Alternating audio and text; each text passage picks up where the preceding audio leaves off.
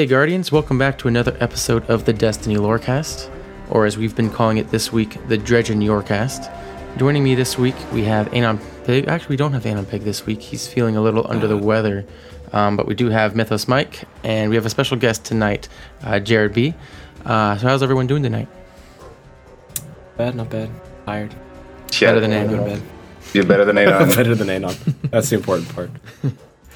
Uh, so, have, have uh, you guys gotten your uh, Thorn bounty for uh, for the Rise of Iron yet? no.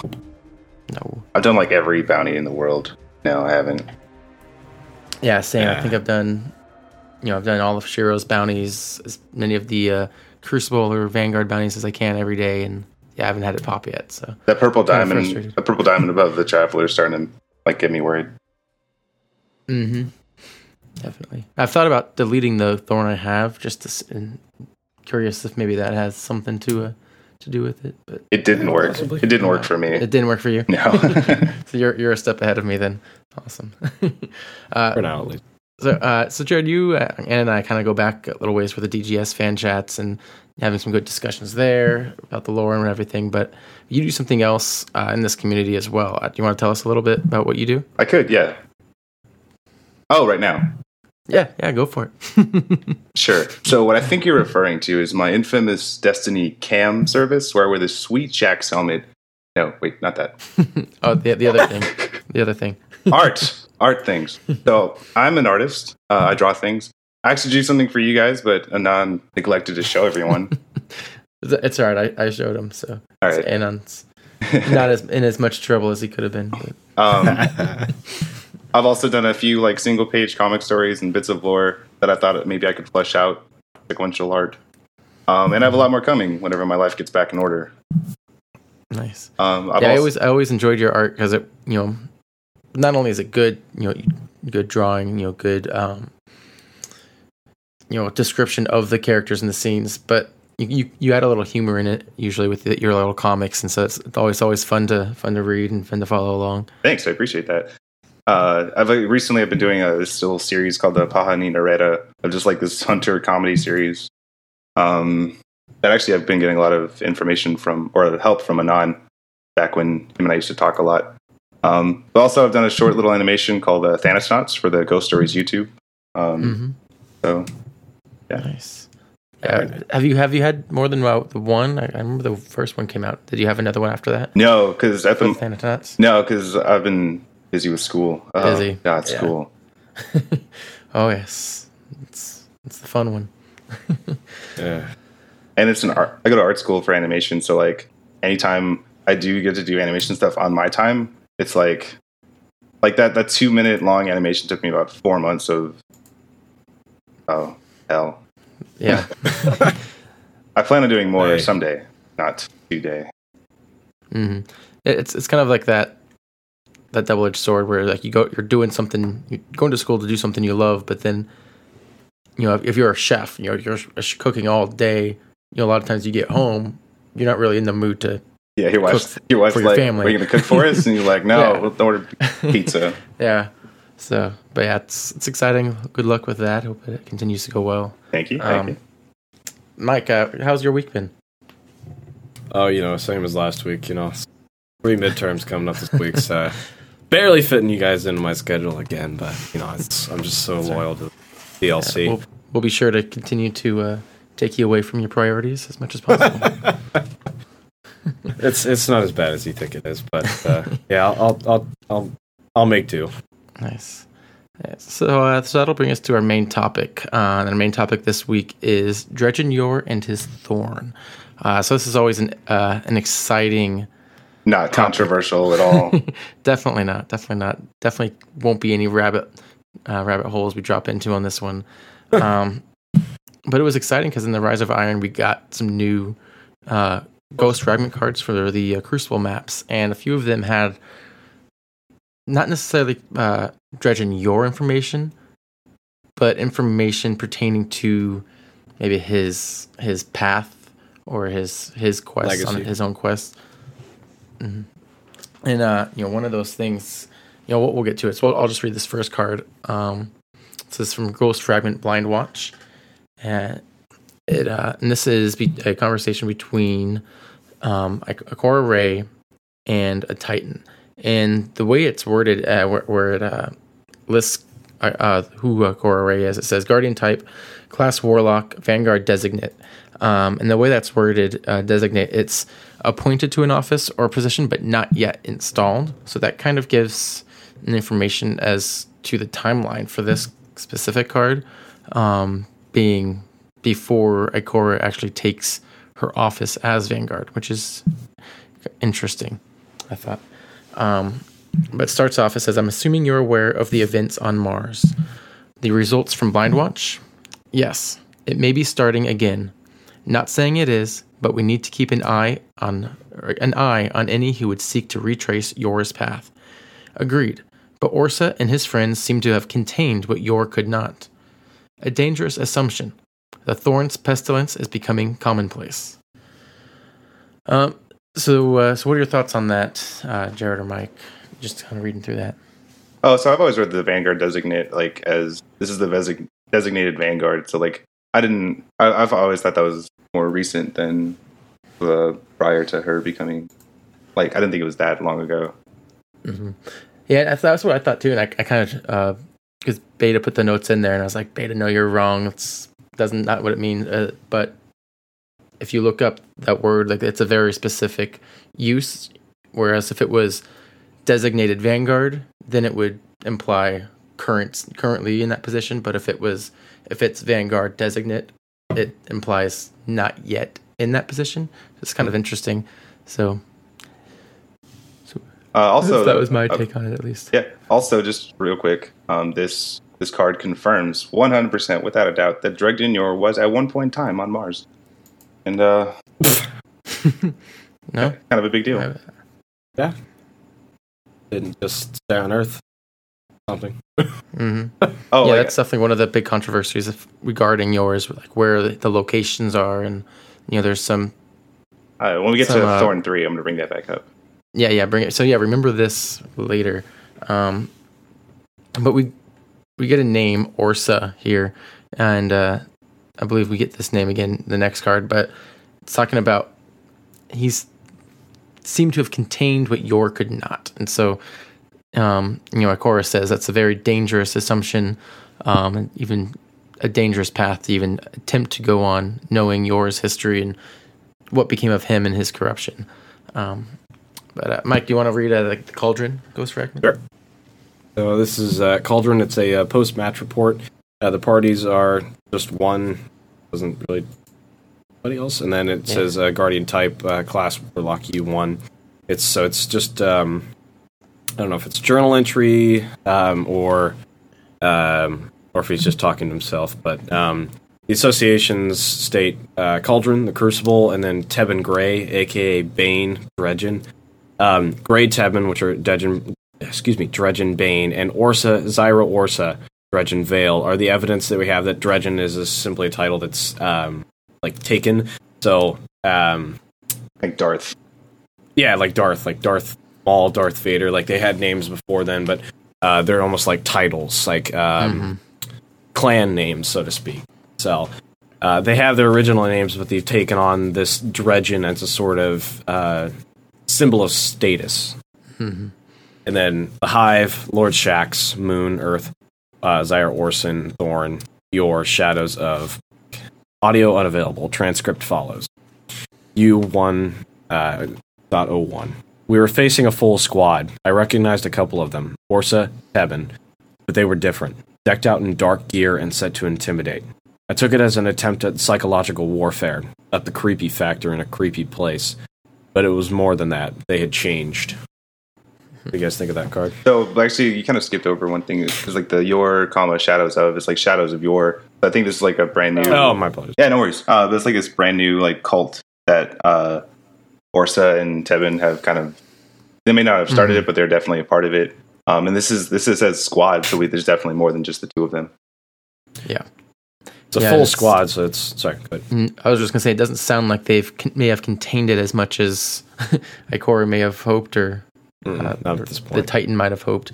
You know, there there's definitely have you know it seems like physical appearance changes or the way they look or the way they act. Um, very creepy, as this this guardian uh, calls it. But, uh, but yeah, dark, decked out in dark gear and set to intimidate. Um, so I don't know if that means gear, you know, The new hunter, in of the yeah, new hunter new- gloves. Yeah, if it's just in color or shade, or if it's dark gear as in formed from you know dark powers or dark magic. But Running around with the King's Fall raid gear. Mhm. yeah, they got a Revenant shader on. um, but yeah, that's that was a cool a cool little uh, find in these cards. You know that they they put in more. There's more than one Dredgen, um, and knowing now that um, in one of the Thorn cards, Yor and when he's talking to his ghost, he says, "You know, I am the first and the last of my name of of like the of Yor." Um, so he is the only Yor, but there are other dredgens out there. So that's interesting. And whether they only came after Yor as kind of as this new cult, or if maybe even during the time of Dredgen Yor there were others following his path. Yeah, Mm. I definitely, interesting. I definitely think that these guys though are definitely like a, a like fanboy of Mhm. Yor like considering their their, their clan tag, Shadows of Yor. nice. I can see it. Mhm. Um, bring it going down to uh, the Widow's Court. Uh, Jared, you want to read this one? Absolutely. So, Widow's Court. Uh, type post match report. Parties two. One Guardian type class Hunter, one Guardian type class Warlock, Vanguard designate. Associations Crucible, European Dead Zone, Fallen, Lord Shaxx, Mal- Malphur Shin, Ikora Thorn, Widow's Court. Audio unavailable. Transcript follows. One. I'm telling you this now because you don't seem to be taking it seriously. Two. We are well, well we are well aware of and share your concerns in our monitoring. It could be you're too close to the situation to get a clear, full view. Too close. I've seen the vids from Wood- Widow's Court. They're playing with death.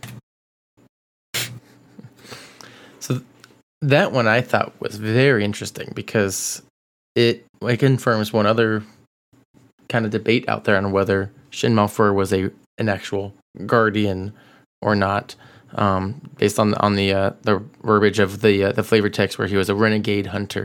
You know, a lot of people thought that renegade hunter meant something different than just a hunter. Um, but this is he is a guardian type. He is class hunter. Um, Talking with and, Ikora. and ta- yeah, talking with Ikora Rey. and Shin's like, oh, he's getting like PTSD.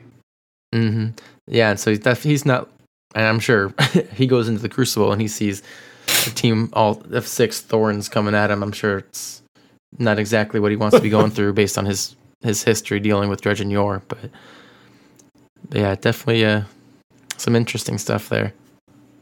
It's I, I was shocked in the first place to see Shin Malphur uh, because there there were debates of whether he was still alive or not. Yeah, no, You know, I- crazy. no information after after Dwindler's Ridge about whether he even survived the encounter with Dredgen Yor, where he went afterwards, what happened to his what happened to uh, Jaren Ward's ghost after that whole revenge ordeal was over. So I, I was a little bit surprised just to see him alive in the first place.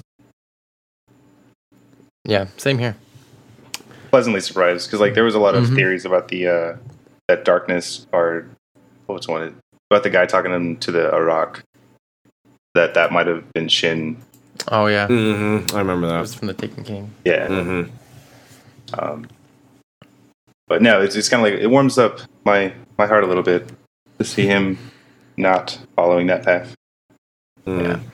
Yeah, and now that we have a like a character of that Dwindler's Ridge story kind of mentioned again and kind of as a present character in the game almost, I'm hoping that this opens the door to more storytelling for that story, more of a what happened immediately after or even more details in the background of Shin Malphur um because that's he's one character that you don't you get some background on Yor, you get some background on on Ward, but you know, with Malphur, it's a lot of hit. The background is just his Yeah, and if remembering of what happened, or Mhm. whether it's true or not. and if Beta's assumption about the Vanguard designate is like in the past, or if this thing is wrong and it's saying like, like what we're saying that it's currently happening, then that means Mhm. Shin is alive right now. But Beta could Yeah. be, Beta could be right, and this could have happened a while ago. So we don't know. Sure, We'll see what happens. So moving on, um, the the next card we're going to read is the Cathedral of Dusk card, which, uh, if you remember, Cathedral of Dusk is in uh, is that that's in the Dreadnought, right, boys? Mm-hmm. Um, so that is a rather recent event. So this card is taking place um, a little way after, uh, at least what we think, way after the ones that we've already read so far, because um, the Red Jacks have already claimed this uh, location on the Dreadnought, and that core is already Warlock Vanguard. So if you want to read it, Dragon. Yep, take it. Um, so this one is uh, two parties, two, one Guardian type class Titan, one Guardian type class Hunter. Associations are Cathedral of Dusk, uh, Crucible, Dreadnought, Saturn, Hive, Lord Shaxx, Oryx, Ring of Saturn, Saturn, uh, Taken, Thorn, Vale Dredgen, aka Orsa Zyre, and Yor Dredgen. Uh, so, one, Thorn, huh? Two, freshly crafted. You like? One, a little risky playing with something that's been known to kill guardians, isn't it? Two, look where we are. Everything in the system's been known to kill guardians. One, sure, but there's facing trouble and there's asking for it. Two, this isn't like the stories we've heard about Yor. Vale figured this out, tamed it. One, can you tame a sickness? Two, good question. Let's go pick a fight and find out. Mm, So this is a fire. yeah. This seems to be a conversation between two kind of mo- modern day or current day guardians uh, discussing their you know the, the thorns that they've acquired or that were crafted, and you know it kind of implants the idea that you know Yor was bad. Yor has this history, you know, all the stories about him, everything he's done. He was this evil guardian that fell from grace. Um, but it's and then again we get this mention of Vale, um, Dredgen Vale, who seems to, at least according to these guardians now, have figured this out, have tamed the the sickness that destroyed Yor. possible to calm the darkness's influence. Have we ever seen a guardian overcome that? Uh, that's that's that's up for debate. Uh, if you look at if you look at Toland, like Yeah, I was gonna say, I was like looking at Toland. He seems to be in pretty uh, in control of his actions. and although he his- he's, Does he? he skipped like every single step on the way there. He just like got a couple guys and just went straight to Ascension. So he just I don't even think he counts. Uh, actually, I would like to point something out though on this card in the associations. It says Vale Dredgen, aka Orsa Zyre. So this is obvious, like whether it's like a lot really like far away from the other ones or a little bit after, but this one is definitely after because the other ones were saying Orsa Zyre, aka Vale Dredgen. Mm-hmm. Mm. So it, they've. Uh, what you're trying to say is that they're the Dredgen. Uh, the Dredgen identity is their primary Their identity main at this identity point. now. Yeah, Exactly. So that's that, Yeah, that's it's a good point. Mm-hmm. So what we're trying to do here after this is, at least in this section, is we're trying to understand the process and the lore of acquiring Thorn. Not for our guardians, but for the guardians that are apparently using it in Crucible uh, during this time. So, Mhm. we want to get into that. Yeah, well, so for the, there was there's two quests for the Thorn. Um, you know, there's the year one version um, that our Guardians play through, and then there's the year three uh, quest version that we, I can't get the drop for me yet. Um, but the the year one version, uh, you would get a, a light in the dark uh, quest or a bounty would pop up. Um, it, it said the uh, weapons of sorrow were born from forbidden use of the hive's dark power. We thought them eradicated, but recent developments suggest one of these weapons may still exist in the hive's summoning pits. Um, so that to me just um, maybe had a note that recent developments might have been, you know, the the Dredgen Veils and the Dredgen Banes showing up with thorns, but I think this was still a, it, and you know, suggests that there's one weapon, one thorn still out there in the summoning pits. I think this is before there's multiple thorns in the in the tower or in the guardian's Mhm. hands. I think after we complete this quest and we cleanse Thorn, um, then you know Banshee's able to craft it or what what may it be, whatever it is, and then you see more of them in the uh, in the wild or in the in the tower. I can agree with that. I um, the way that's worded, like it, obviously at first, I think they were planning on this being like, oh, uh, Dredgen Yor left his thing in the summoning pits, but that line now with the way that they set up the Thorn lore, it's just that all of the weapons were destroyed after this um, team of guardians, the uh, Shadows of Dredgen or the Shadows of Yor, I've already forgotten it, um, were either kicked out of the Crucible, killed, or whatever it happened happened.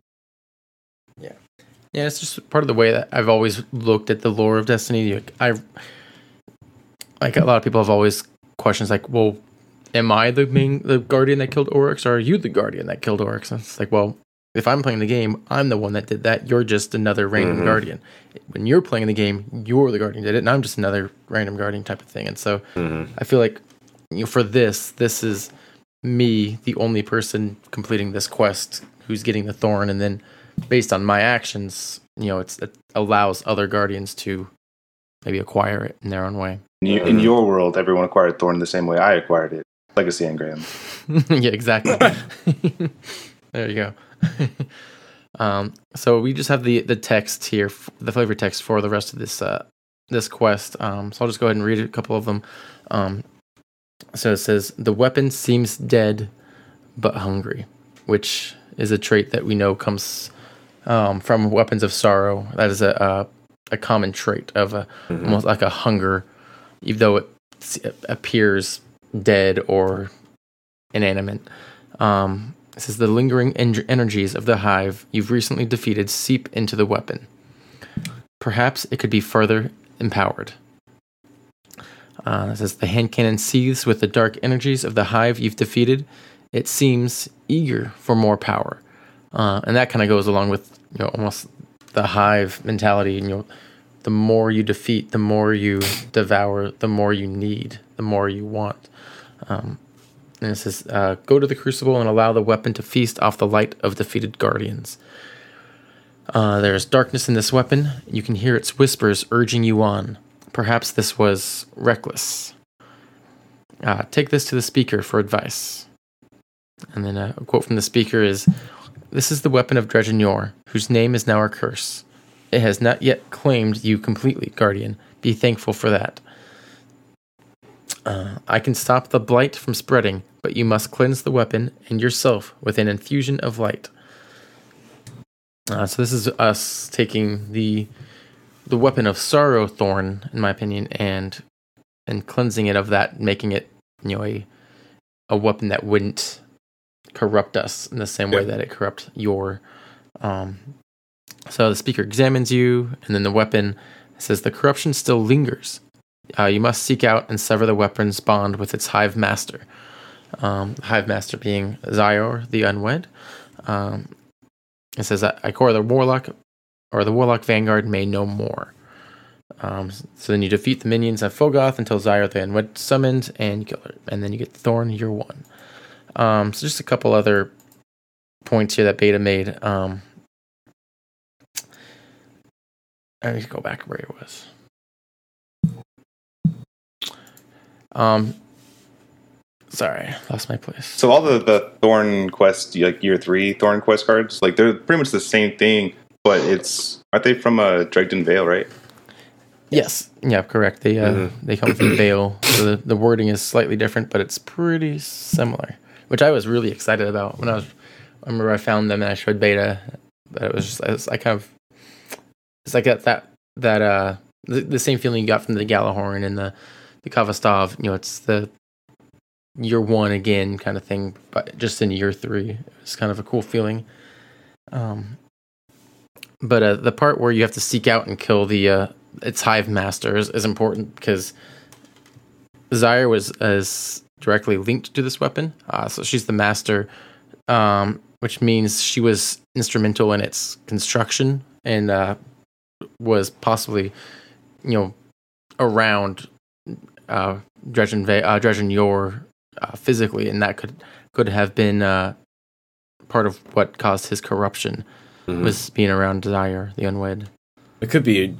I mean, I shouldn't go this far, but it could be her weapon of some sort. Like, it's obviously a hive hive origin, hmm but um, I mean, he could have constructed it, could have not have. It's, that's just speculation. Yeah. Yeah, well, like, I think it's uh, like the exact. Yeah, I could kind of talk about this a little bit later, and it's uh, Mhm. Beta's theory on what the Thorn used to be, but it's um, it's augmented is is the word. So it was augmented Yep. through dark dark practices. Yeah, absolutely. Um, so it's may not have been like Thorn may not have been directly c- constructed by her, but whatever Thorn was before was kind of changed by could have been changed by her. yeah, and we'll we'll pick apart this like as we keep going along. Like there, like Mhm. this whole this whole theories of process. We're just gonna like rush through the entire show notes, but I mean we can. Yeah, we'll, we'll get there. Um, uh, Jared or Mike, you guys want to take the the quest uh, for year three and kind of talk about the, sure, I can do that. uh, that one? Uh, some adjustments from year one, not rerunning the first quest. It's it's as though you lost your thorn and I have crafted a new one. Hey, I just destroyed mine, so that'll actually work. Nice. Jagged purpose, curio. Is that the right? That's how you say that. yep, I think that's so. right. A jagged and angry shard. It seethes with festering sickness, faint yet deadly. Eris may have an interest in such a vile thing. Uh, a light in the dark. The weapons of sorrow were born from forbidden use of the hive's dark power. They are hated, feared thing. I am not. A, oh, I thought that was Eris saying that. Yeah, Oh, look at It's so I'm not so afraid. Yeah, Victim Vale. I'm not afraid. Harvest the Lesser. The weapon hungers. A weapon must be fed. Sate its growing appetite that you may truly become death itself. Dredgen Yor or Dredgen Vale, rite of cleansing. Feast upon the light. There will be suffering, but know that you do this for a just cause. If the darkness is to be de- defeated, it must be understood. The void will siphon that which needs weapon, or that which the weapon needs. The weapon will feast. Dredgen Vale. That's the one where you just kill everybody with void weapons, right? Yep. I really need to get that uh, Atheon's epilogue. Go back into the raid. so I did it in year one. I'm, I'm like 385. I, I should be able to solo Atheon. Cleansed by the light. Willful death and destruction leads to the dimming of one's light. Those who walk this path must cleanse themselves or succumb to the shadow's influence. Dredgen Vale, Rite of Cleansing. Where it began. The sickness is seated. Claim the ash and bone for the un- of the unwed uh, from their resting place. Bind them into your cannon uh, that the disease may hold and your jagged thorns be set. So, just right there, that where it began kind of speaks worlds to a lot of the theories. So, like, it seems like Dor the Unwed did, in fact, give the original his thorn. hmm hmm Yeah, it definitely seems that way. Um, going back a little bit, Beta made a point on the the part where you cleanse uh, a thorn, or the, speaker has you inf- give you an infusion of light, um, and it, kind of connects a little bit to um, what Ikora said in the earlier cards. Um, she says it's like it might be starting again. Um, not saying it is, but we need to keep an eye on any who would seek to re- retrace Yor's path.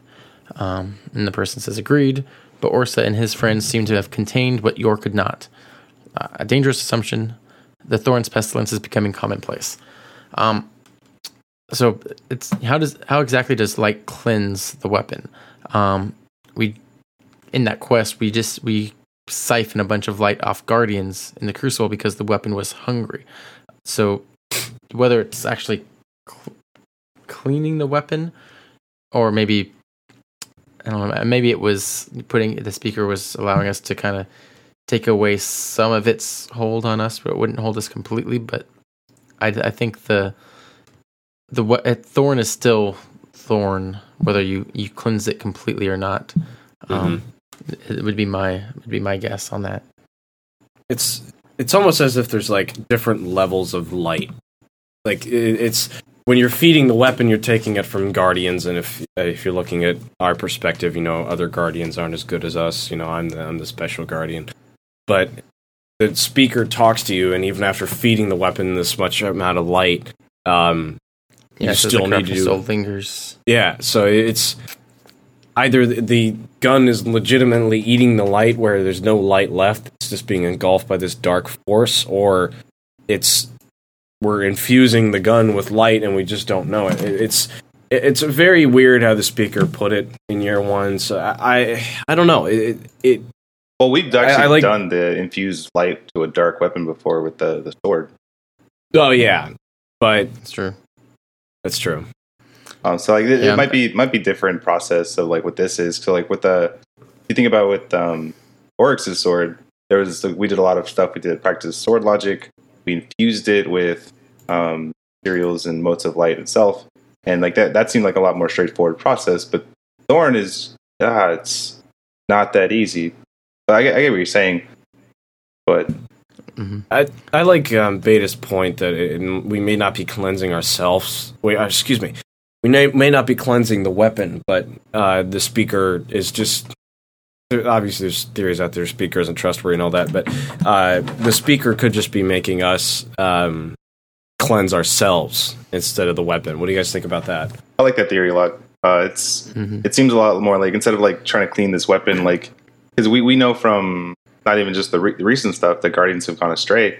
Like if you just look at like the Trinator Star Cult and other things like that, like it's Yeah. it takes a certain mind to to wield a weapon like this. Uh, so, Mhm. so I agree with your with that idea. Yeah, and it it also kind of makes. I was just thinking, you know, when you have to, you're breaking the weapon's bond with its master inside Mhm. master. Knowing of kind of how Hive, you know, hierarchy works. You know, when we when we killed Oryx, you know, we left this vacuum. You know, it didn't. It didn't. Even though we severed Oryx's connection to everything below him, the th- the stuff below him still existed, and they still needed a master in a way.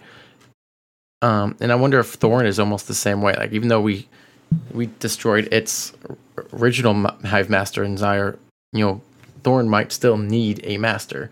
And if we're the ones wielding it, you know, maybe we become its mass, its new master almost, and it kind of feeds off us in that way. an interesting point. I mean, I, I do think that our guardian is special in some way, and, and I, I forget who says it, but uh, one of the, one of the vanguard one of the leaders in the tower says we have more light than uh, he or she has ever known. So I, I don't know if that may, puts us apart from these other guardians that fell to the thorns influence, but you know, it, this whole infusion of light story makes that makes that makes me think of that. Mm-hmm. So I think I think this is my theory. I think we should cleanse Thorn the way we cleansed uh, the Touch of Malice by learning the entire story. mm-hmm. Yeah, I would love to know that. Like So it's it is interesting in the year three quest though because you know they, they do a good they did a good job of kind of tying everything to make it you know the you're almost doing the same quests, but just it's now newer. It's different. It's now with Dr- Dredgen Vale's kind of calling these out, but you couldn't kill Xyor again to kill to get the gun because you've already done that. And so they say and it says claim the ash and bone of the unwed from the resting place and, and it says you bring them to your or bind them to your cannon so that the disease may take hold and your jagged thorns be set. So here you are basically reinfecting thorn. Right? You're you're rebinding it to its master in a sense which doesn't sound uh, the best decision best course of action. Not for, but maybe that's maybe that's part of the, the what Dredgen Vale figured out. Maybe that's part of what separated him from uh from Yor was is not that he took this weapon from Xyor and kind of became its slave, but in a sense gave gave Thorn its power, gave Thorn its master. And so even though it wasn't Dredge Vale isn't Thorn's masters directly, Mhm. he was still in was still in control of directing who its master would be. Mhm. yeah. All right. Yeah, I can see that. Yeah. All right. Yeah. Sounds, I see where you're coming from with that. So yeah, absolutely. sounds good. Yeah. You guys want to actually start reading the actual Thorn card now? yeah, yeah, we're gonna get into the into the fun stuff. So we're we're gonna try to focus more on Dredgen Yor specifically. Um, the, the Dwindler's Ridge saga is you know three hour episode on its own. Oh, so we're gonna try to focus just on on Yor as much as possible, but um, I'm sure we'll get on some rabbit holes. Um, Jared, do you want to take the uh, the Thorn card? yeah. So like my comment just now, like, wow, we've been talking a lot about who is this Thorn? Who is this Yor? I was like, hey, it's right, it's right there. Let's do it. Awesome. All right, Thorn. To rend one's enemies is to see them not as equals, but objects. Hollow spirit of meeting. Thirteenth understanding, seventh book of sorrow. Augmented through dark practices, Thorn was once a hero's weapon. Its jagged frame hints at a sinister truth, a powerful connection the unutterable sources, sorceries of the Hive. The legend of Thorn is bound to the rise and fall of Dredgen Yor, guardian whose name is remembered with disgust and shame. Oh, the weapon has thought destroyed, but rumors of, his, of its existence still haunt the wild. Nice. Yeah, so that's where we get the uh, the at least my hope that we will get future installments of the uh, the books of sorrow, um, knowing that there's a seventh book out there, and we only got uh, what, five in the Taken King release. Yep. Ted Dickinson's just So- waiting by his phone. Come on, guys. Yeah, he's like, come on, I got six and seven ready. Let's go. um, but this is also, um, you know, where we get you know augmented through dark practices, um, which is you know augmented is to to make greater in size or value, um, and you're just making it better um, or perfected. Um, so that's where you, you kind of know that it, whatever it was, it, like it was, it was already a gun or something before, and then it was changed through dark practices. Um, uh, and then we, ca- let's kind of go ahead and get into the, the ghost fragment for Thorn. Uh, Mike, you want to take this one? Um, this one's kind of a long one, so bear with me. A lot of these are long ones. True enough. um, yeah, this is going to take a little while. So this is a Ghost Fragment the Th- uh, Thorn, but the uh, the title of this section is The Rose. The nobleman stood, and the people looked to him, for he was a beacon, hope given form, yet still only a man. And within that truth there was great promise. If one man could stand against the night, then so too could e- anyone, everyone. In his strong hand the man held a rose, and his aura burned bright. When the man journeyed on, the people remembered. In his wake, hope spread. But the man had a secret fear. His thoughts were dark. His sad- a sadness crept from the depths of his being. He had been a hero for so long, but pride had led him down sorrow's road. Slowly, the shadows whispered became a voice, a dark call, offering glories enough to make even the brightest light wander. He knew he was fading, yet still he yearned. On his last day, he sat and watched the sun fall. His final thoughts, fear of mind, if not body, held to a fleeting hope that though they would suffer for the man he would become, the people would remember him as he had been. And so the noble man hid himself beneath, beneath a darkness no flesh could touch, should touch, and gave up his mortal self to claim a new birthright. Whether this was his choice or destiny is a truth known only to fate. In that cool evening air, as dusk was devoured by night, the noble man ceased to exist. In his place another stood. Same meat, same bone, but so very different. The first and only of his family, the sole forebearer and last descendant of the name Yor.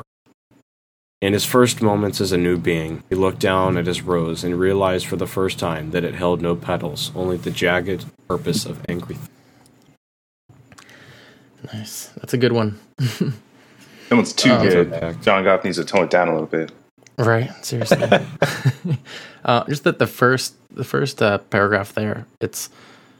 Uh, I, we'll we'll kind of talk a little bit later about it uh, when we kind of go into who we think, at least some of us think Dredgen Yor may have been the hero before him. But uh, the part, I think it's important to remember this for later. So I'll just read it again one more time. So the nobleman stood, and the people looked to him, for he was a beacon, hope given form, yet still only a man. And within that truth there was great promise. If one man could stand against the night, then so could anyone, everyone.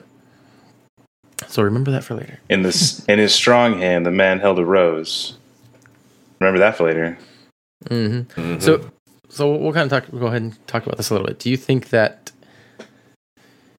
Rose was the gun before Thorn, or you know, because we know it's an artifact in in game, and for me, I, like while some artifacts might be actual objects, we do have examples of other artifacts not being actual objects and being artifacts. You know, we know that with you know with Aphrodite's eye, Seagoth's head. Those aren't actual. It's not actually Eth- Aphrodite's eye. I not wanted to have an eye patch. head. I so wanted to have an eye patch.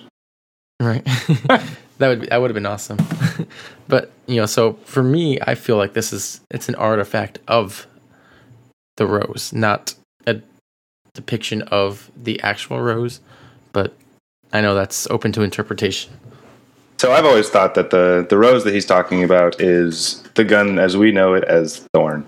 Um, so when he first got the rose, he was still very good, very like he was still in his good place. And it wasn't until this point in time where he, that the ascension finally crept in to become whole that he looked down and realized that the glass was half empty, not half full. hmm Yeah, that's the way I've read it. Um, actually, someone brought this up to me. Um, I forgot who it was. I'm sorry. Um, but like, person who Dredgen Yor was prior to becoming Yor um, might have actually liked or like had an affinity or might have really liked roses or like had a, a rose that he he held on to him at all times.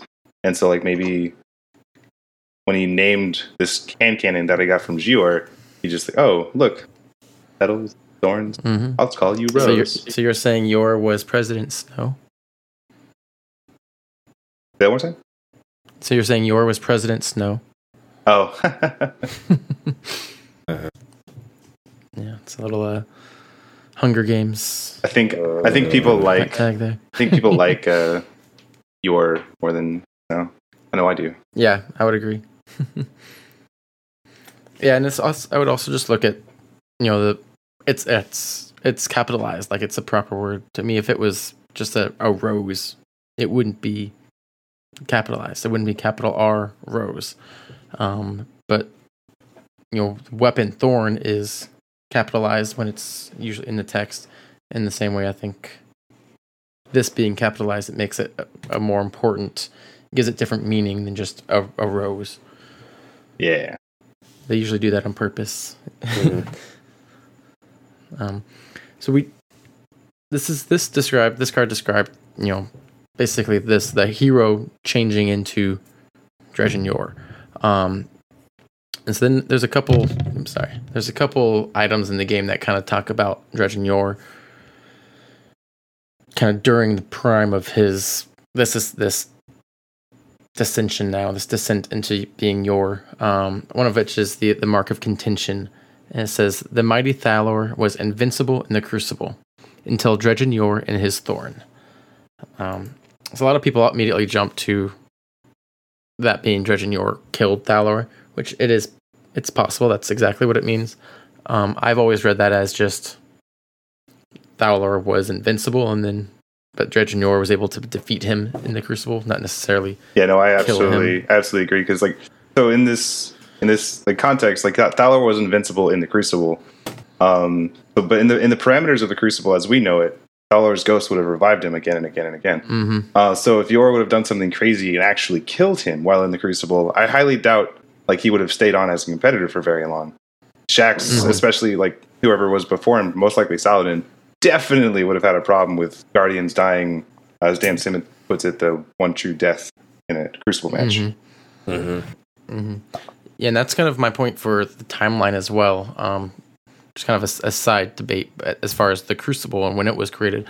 Uh, I know there's a lot of arguments that the Crucible was founded kind of post Marimburium, kind of in the Twilight Gap area, whereas I believe it was created much, much earlier, kind of even like probably immediately after the faction wars, kind of when the tower and the vanguard and everything was set up.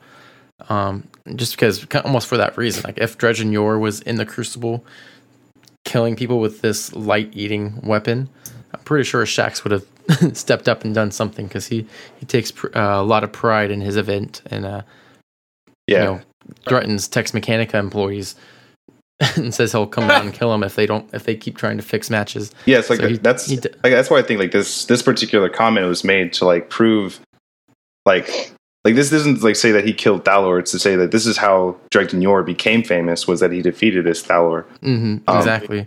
And like I think I don't know. We know nothing about the Crucible prior to Shaxx, and I agree with you. Like it's it's kind of it's all up for debate. Um, but we do know for a fact that Shaxx's Crucible, you know, they are doing bets, they are making money. Like, you know, he is going down and Mhm. threatening uh, Tex Mechanica guys. But like, we we know nothing about how the Crucible is prior to this. Like, if it was either like a like a a very quiet competition between a couple guardians, like I I don't think it would have gotten this much. Like, Yor wouldn't have become famous at that time, or Exactly. or if it was like on the opposite end of that, it was like some Crucible arena where there were no rules. So we don't know Mm-hmm. For now. for now. Yeah. Yeah, yeah. Jared, do you want to take the uh, the cloak of Dredgen Yor? Oh, yes, I do. like you're gonna understand why here in a minute. Before he took Okay. Pahanin's light, Dredgen Yor ruled the Crucible, the notorious thorn at his side. So, um, I don't think he killed Pahanin in the Crucible. I don't think so either. I don't think so. So, like, but there's a lot of people who read, read it that way, especially like if they're in the same like area as the the mark of intention, uh, like where he's Mhm. killing people in the Crucible. And let me explain why. So, before he took Pahanin's life, Dredgen Yor ruled in the Crucible. Let's switch that. Dredgen Yor ruled in the Crucible before he took Pahanin's life. So it's implying that after he killed Pahanin, he wasn't in the Crucible anymore. Why is that? Hmm. Well, maybe we'll find out later. At least some and some uh, theories on that. All right. But uh, um, yeah, this this reminds me of I had a a work, uh, not a meeting, but like a it was like our beginning of the season uh, event, and they had this inspirational speaker coming on and talking about positive attitude and all that stuff. But one thing I thought was cool was they mentioned you know the way that the brain works. Like they don't it doesn't necessarily recognize the middle words, and so if you if you tell yourself, "I'm not going to get angry today," like your mind sees angry, or if you say, "I'm not going to let Anon irritate me," you know it, your mind reads Anon irritates me, and it's going to find everything that Anon irritates or why Anon irritates you, and it's going to highlight those things. And so I think when people read this, they read Dredgen, or before he took Pahan's light, Dredgen Yor ruled the Crucible. They hear that they read Pahan's took Pahan's light, Dredgen Yor Crucible, and they put it all together as one thing. And they don't necessarily read it all as it should be, in a way. So Yeah, I, yeah, no. I agree with you on that. Whoever wrote this, like, was very, very careful into making it exactly like that. Mm-hmm. Yep. And there's there's other ways they could have worded it, um, to make it mean and be to make it more clear of uh, if it, if it was killing him in the crucible. So they they I agree with you. They choose their words very carefully. Mhm. Um. So yeah. So this so that kind of all makes sense. I mean, you know we we know Thorn craves light, so you're going to the crucible and being active in that would make sense. Um, but whether, and that's always been something that I've kind of wondered about was whether was how powerful Thorn was at that point. Um, kind of like you know what we were mentioning earlier. If, if Thorn was this light eating device, um, it would be hard for him to, at least in, in the way I picture the Crucible now, at least with Shaxx, is it would be hard for Yor to really be this notorious guardian in the Crucible. But then at the same time, he his name he is hated and uh, remembered for, uh, and discussed. So it is possible. Um, so let's move on to uh, Ghost Fragment Thorn Two. Um, the title of this card is The Bloom and it's a, a transcript uh, of a conversation. Uh, parties four. Um, so to make this one easier, um, there's only three of us. Do you want to just let's see? I can do every single one of the bandits in a different. Yeah, I was gonna say they'll do that. I'll I'll do uh I'll do Yor and you can do all the bandits because they're pretty much all the same. stereotypical. Yeah. yeah, yeah. So there's three unidentified, uh, one unconfirmed. Associations: Breaklands, Durga. Last word: Malphur Shin, North Channel, Palamon, Thorn, Velor, uh, Ward, Jaren, uh, Weapon of Sorrow, Yor Dredgen. Um. All right. So, I think which one is You're two. Your, yours too. Perfect. Yeah, every all the bandits are one. So. Okay. Gonna see what you got there? Your cannon. Can't see it. Not likely. Where'd where'd you find it? You hearing me? He asked you a question. Didn't find it. Made it. Hell of a touch you got then. You a smith? I look like a smith. Looks can be deceiving. Got that right. There a problem. Doesn't need to be. Glad we got that cleared up. Now, about that piece. Been to Luna. Excuse me? The moon. You been? Nobody's been. That a truth. That's a fact. Um, so there's a there's some conversation here, um, but just for the sake of, of time, I kind of cut that out. Basically, the bandits uh, kind of talks some smack about Yor, but he kind of focus he focuses back on the fact that so says the bones say otherwise. Speak straight. You say nobody. Bones say otherwise. What bones? All of them. What are you getting at? Too many to count. And then Yor talks a little bit more, and then he kills the bandits. Uh, so this kind of just gives a little background on kind of the Yor. I'm I'm assuming this is after his Crucible reign. uh, this is some more in the timeline of the Drindler's Ridge saga, um, closer to his uh, to his death.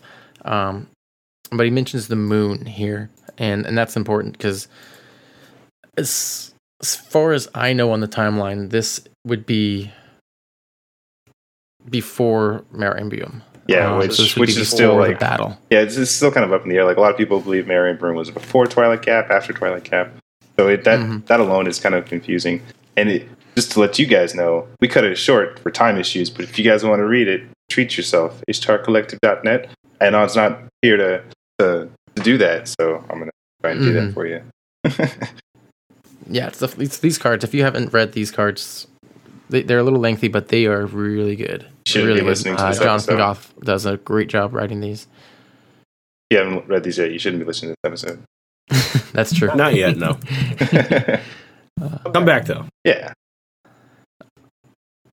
Um, yeah. So one question is like the bone. He talks about the bones. Um, you know, they could be. You know, if this is post Marienboom, this could be the bones of the of the dead guardians.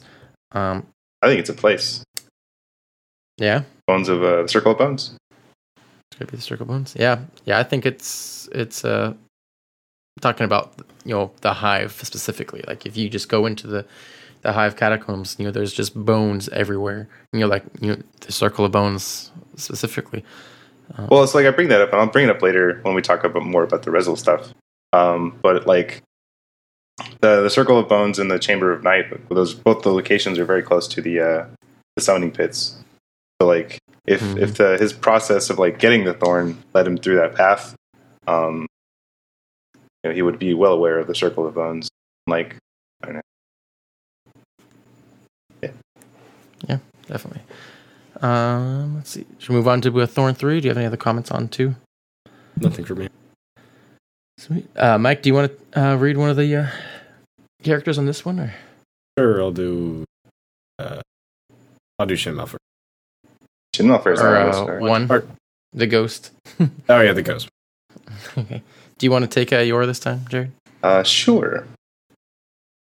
All right. You were not always this man. True. Then the math says you do not need to remain this man. You can be other. I am other. You can do better. This is better. That matter, at best, is subjective. Than what? Lesser? Some would say. What would you say? All we've seen and now, here with me, you have no words, I have words, but but you will not like them. there's much I do not like. More now than ever, it would seem. Find no laughing matter in your path. Only in the journey. What brought you here was nobility. And my prize. That is no prize. A curse then? I would say. And I would disagree. You are no longer yourself. I am myself. It's who I was that's gone. Who you were held all the value You, to the light. the light. It is all. It is nothing but a crutch. One that has held you up. Only just, and nothing more. Nothing more. You were a hero. And yet people still die. Corruption still exists. Light still fades, and the darkness still spreads. As it will ever be. That doesn't mean you you give in to To what? Hope? this is not hope. This. Peace. You have blood on your hands. How's that any different than prior? Innocent blood. Matter of perspective. That's the shadow talking. Am I not? The shadow? You know, the, you know, these past cycles, you've made an honorable effort. Tried your best to correct my course, but I don't think it needs correcting. And if it does, Could be too late. could be is a winding path. Long way from where I was to where I'm going. That is my hope. That there is still time. Or Corrective measures. The writing of our path. Cleansing of your shadow and a return to the light. Why'd you pick me? It doesn't work that way. Was I special? You were. But only as special as any other. You were all special. Seems to contradict the word, don't it? Not in my estimation. If we're all special, are any of us special? Is that what you want? To be special? You dismiss it, but it's a very serious question. Is that all you're after? Is all of the death worth that badge? Am I not already more than the rest? Looking at you here, now, the smoke, ash, and bone at your feet mark you as so much less. Maybe. Yet, here you are. Meaning? You've been at my side every step of the way. Where else would I be? Yet, you disagree so thoroughly with my change in perspective. If only the change was simply one of perspective. Your evolution was no choice. This is not you having come to an understanding after careful considered thought. This is corruption, The shadows? the darkness. Maybe so. There is no maybe here. And you think you can save me. I rekindled your light. It falls first to me to aid in its survival. I tire of it. You must try. I tire of you. This is a redacted line here. He's saying Dredgen Yor's previous name, or Dredgen Yor. That is no longer my. Name. I will not speak the other. Doesn't matter. This is where we part ways. I will not leave you. I am leaving you. Without me, your journey ahead will be more than any one guardian can handle. That's the point. It's been some time since you saw me as worthy of walking among those once I called brother and sister, yet anymore I feel as though I'm worthy so much more. Without me, you will die. Someday, won't be the first. Consider this my last good deed. I am releasing you of the burden of my deeds, both done yet to come. I will not abandon you. You will, or I will carve the light from your shell and carcass of my first and last friend in the dirt of this dull red world for no one to find. Then I failed you completely. Not me. Maybe the man I was. He is truly dead. I believe so. Belief is not fact. Semantics I no longer have the patience. When you speak of me, use my proper name. Tell them of the man that stands before you, not the ghost of the hero I once was. You will always be redacted to me. If you cannot let that man go, you will forever taint his legacy. All the good I have ever done will be washed away in the fires of who I will become. If you care, there is still some promise within you.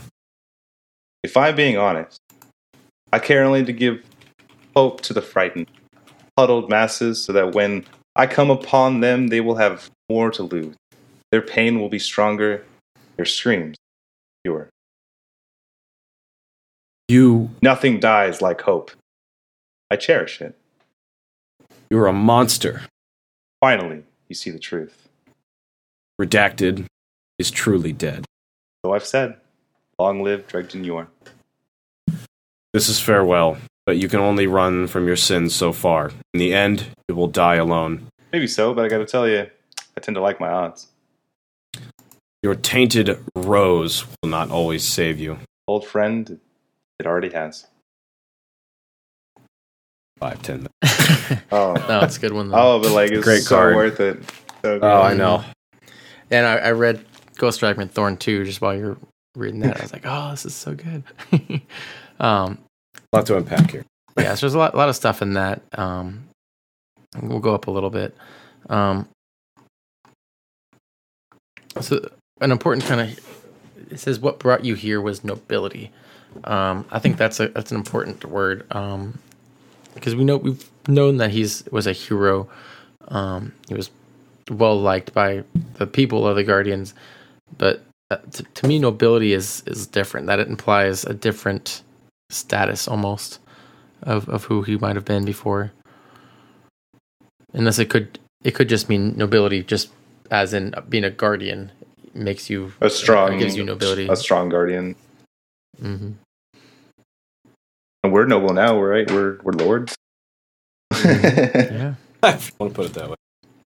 Yeah, um, and then he does. Beta highlighted that they call it. Um, he calls it his prize. Um, I think he's gonna. He has some stuff to talk about that later on. Um, he says he says I am myself. It is who I was that's gone.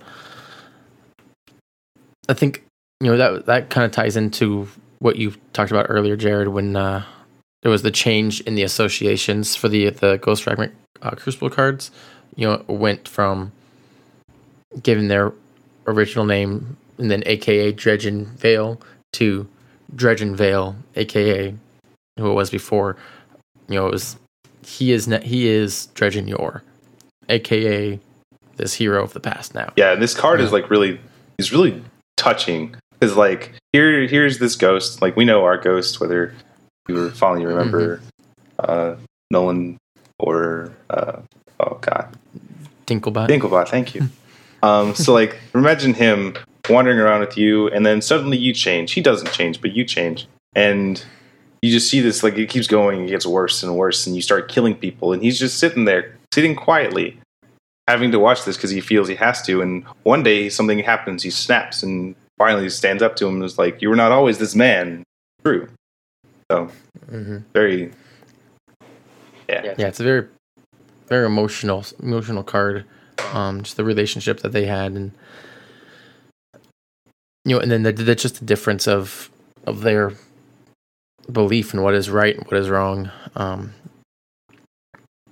you know, Dredgen at this point believes that everything he did in the past was just filler. Basically, it didn't nothing mattered. Um, you know, the light held him up, but only as a crutch. You know, it was only just enough to hold him up. Um, and I actually blame this card being like being in the original vanilla game that so many people still believe that Dredgen Yor is Jaren Ward. yeah, I I don't. I've never held that, that Oh, side, it's but so it's so Yeah. bad. Like all over Reddit and forums, it's Mhm. still so strong. Anyways, Despite all the evidence of the Despite- contrary nowadays. Thorn Four. yeah, they always they always find a way to tie it back around and loosely, and they're like, no, see this. But, So, but yeah, no, I I don't see how that's necessarily an option, but not but not the way- anymore. The way, yeah, not anymore. Um, he, the way he kind of says this at this one part, he says, "And yet people still die. Corruption still exists. Light still fades, and darkness still spreads."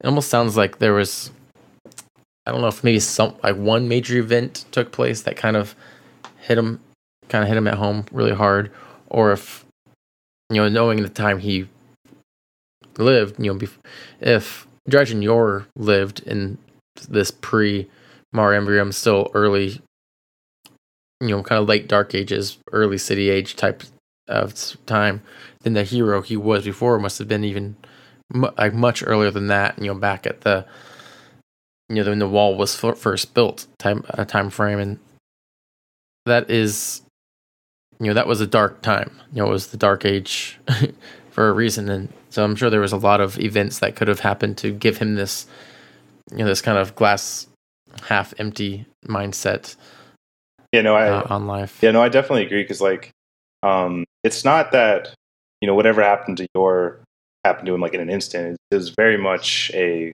long process, Mhm. and just the the first thorn card was just the end result of that long process. Um, so like something something he saw something or something happened to him or something changed in him, so he just started seeing everything in the negative side, and that just slowly built up to to a, an actual corruption. Um, and that's kind of what he was explaining to his ghost friend. Mhm. Yeah, it's like no matter what he does, no matter how much how much he tries to defeat the darkness, you know, corruption still exists, light still fades, darkness still spreads. Yep. So I'm gonna unpack Yeah. one thing real quick. Um, Mhm. Later in the card, it said, uh, like when he was threatening his ghost. Where is that? Um,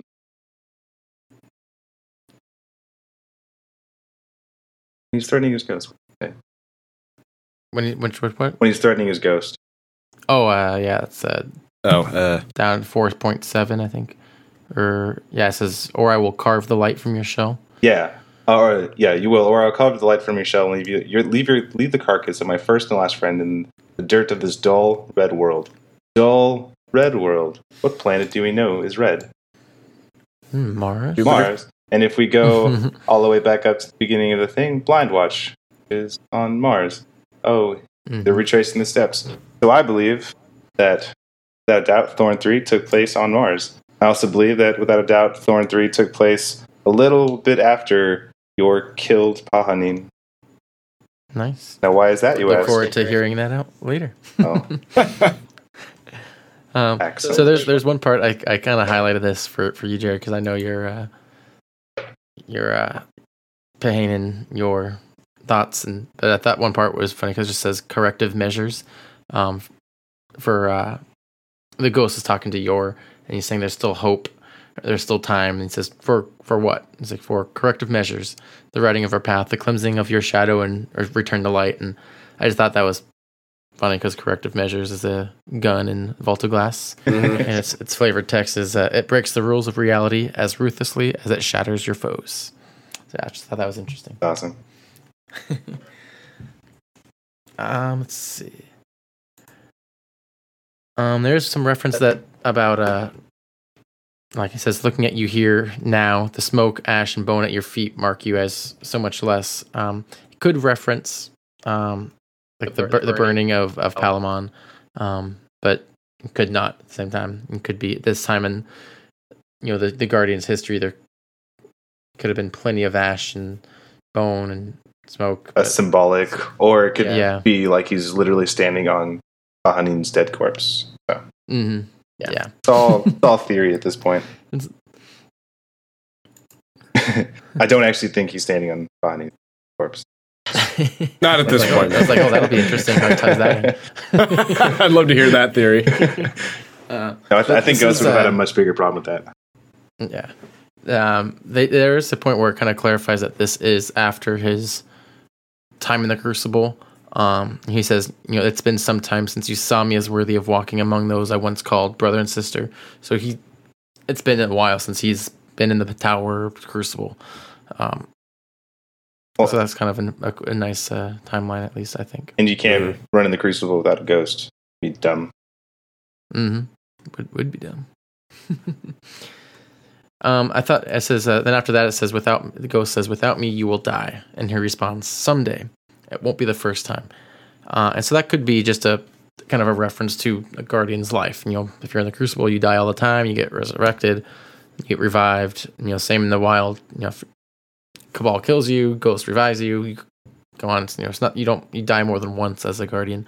But I also wonder if this could be kind of him calling back to maybe a, a dark secret of how how he started his path. You know, I wonder if you know we get kind of in the quest uh, with the Dredgen Vale. You know, there's talk about death, um, kind of just being the beginning, and so I wonder if this is him kind of hinting that at the same time.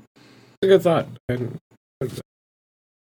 Yeah, like with these cards, like they've been analyzed by everybody. Even if Mhm. you're not even trying to analyze them, you're gonna you're gonna see something that nobody else saw, and Yeah, just like there's always something. you always have to step on eggshells when you talk to people. Like, oh well, yeah, blah blah blah blah blah. I mean, probably wrong, but you know, blah blah blah. but blah blah blah. Everything in this pod this this podcast is full of lies. Everybody. Uh, yeah, it is. It's also uh, you know beta uh, highlighted the uh, the carve the light from your shell. That's a very uh, hive It's a very specific tactic. thing that we've seen from Yeah. a very specific hive, hive on a very specific guardian. hmm Yes. Cough, heart of Crota. Cough, poor Omar. Poor, Poor Omar. Yeah, I- that when I first read that card, I, I was horrified. I'll be completely honest. Like the way it just peeling the light from them. eh, that's the hive for you. hmm And just luminescence tore away the flesh. I can't say if they were feeding off light itself or pain. I guess both. Sorry, I have that card up. My note. Yeah. Oh, I was, I was gonna say, do you have that memorized? Like, I'd be, I'd be very, I- very impressed. I almost have the Black Garden card memorized. the That's seriously the uh, um, who has the visions of the Black Garden? Oh, Jesus! Pujari. Thank you. Uh, But uh, you, you almost have that memorized. Can you can you cite off any of that for me? Uh, I'm Pujari. These are the memories I've had of the Black Garden. Oh, just kidding. I used to have it. nice, nice try. I'll, I'll give you that much. Yeah. So at the uh, the end of this fragment is uh, is a, probably one of the I think one of the most important, but also one of the most debated lines on these uh, these cards. Uh, and the ghost says, "Your tainted rose will not always save you." And then uh, he responds, "Old friend, it al- already has." Um, so to me, you know, he he's calling the rose, and he's it's you know capital R, you know, the same as it's mentioned in the in the thorn card where he held the thorn or held the rose in his right hand. The right hand Strong the hand. rose Strong hand. or strong hand. Thank you. And so to me, this is definitely a reference to you know his gun, his weapon, and you know the ghost is still you know refusing to call it as it is. You know, same as he won't, the ghost won't call him Dredgen Yor. He's not going to call his the gun anything different than what it was originally, kind of thing. Yeah, I wish I, I didn't agree with you because I do. But if I did did not agree with you, I'd have a different theory to represent the other people with different theories. So I feel like we're not doing it justice. But no, I agree with you. I definitely think like he's just being stubborn. Like you're well redacted. Your tainted rose won't always save you. Yeah, your your rose will not always save you. There's the snaps. Mm-hmm. Well, I mean, it could be. It's obviously referencing the gun. I have to agree with you on that. And but it could be referencing that the gun itself. Uh, like I tried to pull something out of my ass, it didn't work. I tried my best to give Yeah. give the audience what they there, want. there are course. plen- there are lots of theories that you know Rose is not It's the hunter. the gun before Thor. the hunter It's, you artifact. know, a hunter artifact. Um, and there are lots of uh, like, theories on Reddit. I can I can pull some of those up and put them in the uh, the show or the uh, summary when we post this. So if you do want to read the uh, the other side of the argument that none of us agree with, then you can do that yourself. Guess we'll move on. the um, the next card is uh, Ghost Fragment Thorn Four. The title is "The Shadow and the Light." Uh, this is another conversation between um, Dredgen Yor and his ghost. Uh, do you two want to a tackle this? ghost. A ghost. or a ghost? My bad. Uh, do you want us to handle this again, Dragon, or do you want to do this? I, with- I can take one if you want. Yeah, Give one of you guys a break. I'll, I'll take a break. All right, All right. do it with him. Um, I'll take uh, I'll take your if you want. Okay. So this is uh, 1.0.1. The uh, one points are the ghost. Such darkness, Impressed. far from it. Or, right, uh, let me say real fast. Um, so this the ghost in this one is the the ghost of Jaren Ward. Yeah. Correct. Would you all agree with that? Yeah, I didn't make that assumption. yep. Didn't make that association at first. My my bad. No worries. Um, so yes. So we'll, we'll start this one over. All right. So go ahead. Such darkness, Impressed. far from it. To each their own. His light is faded. His light is gone. You are an infection. I am that which will cleanse. You are a monster. An old friend once saw me as the same. He was right. And had we met earlier, so too would you be. You dare defend yourself?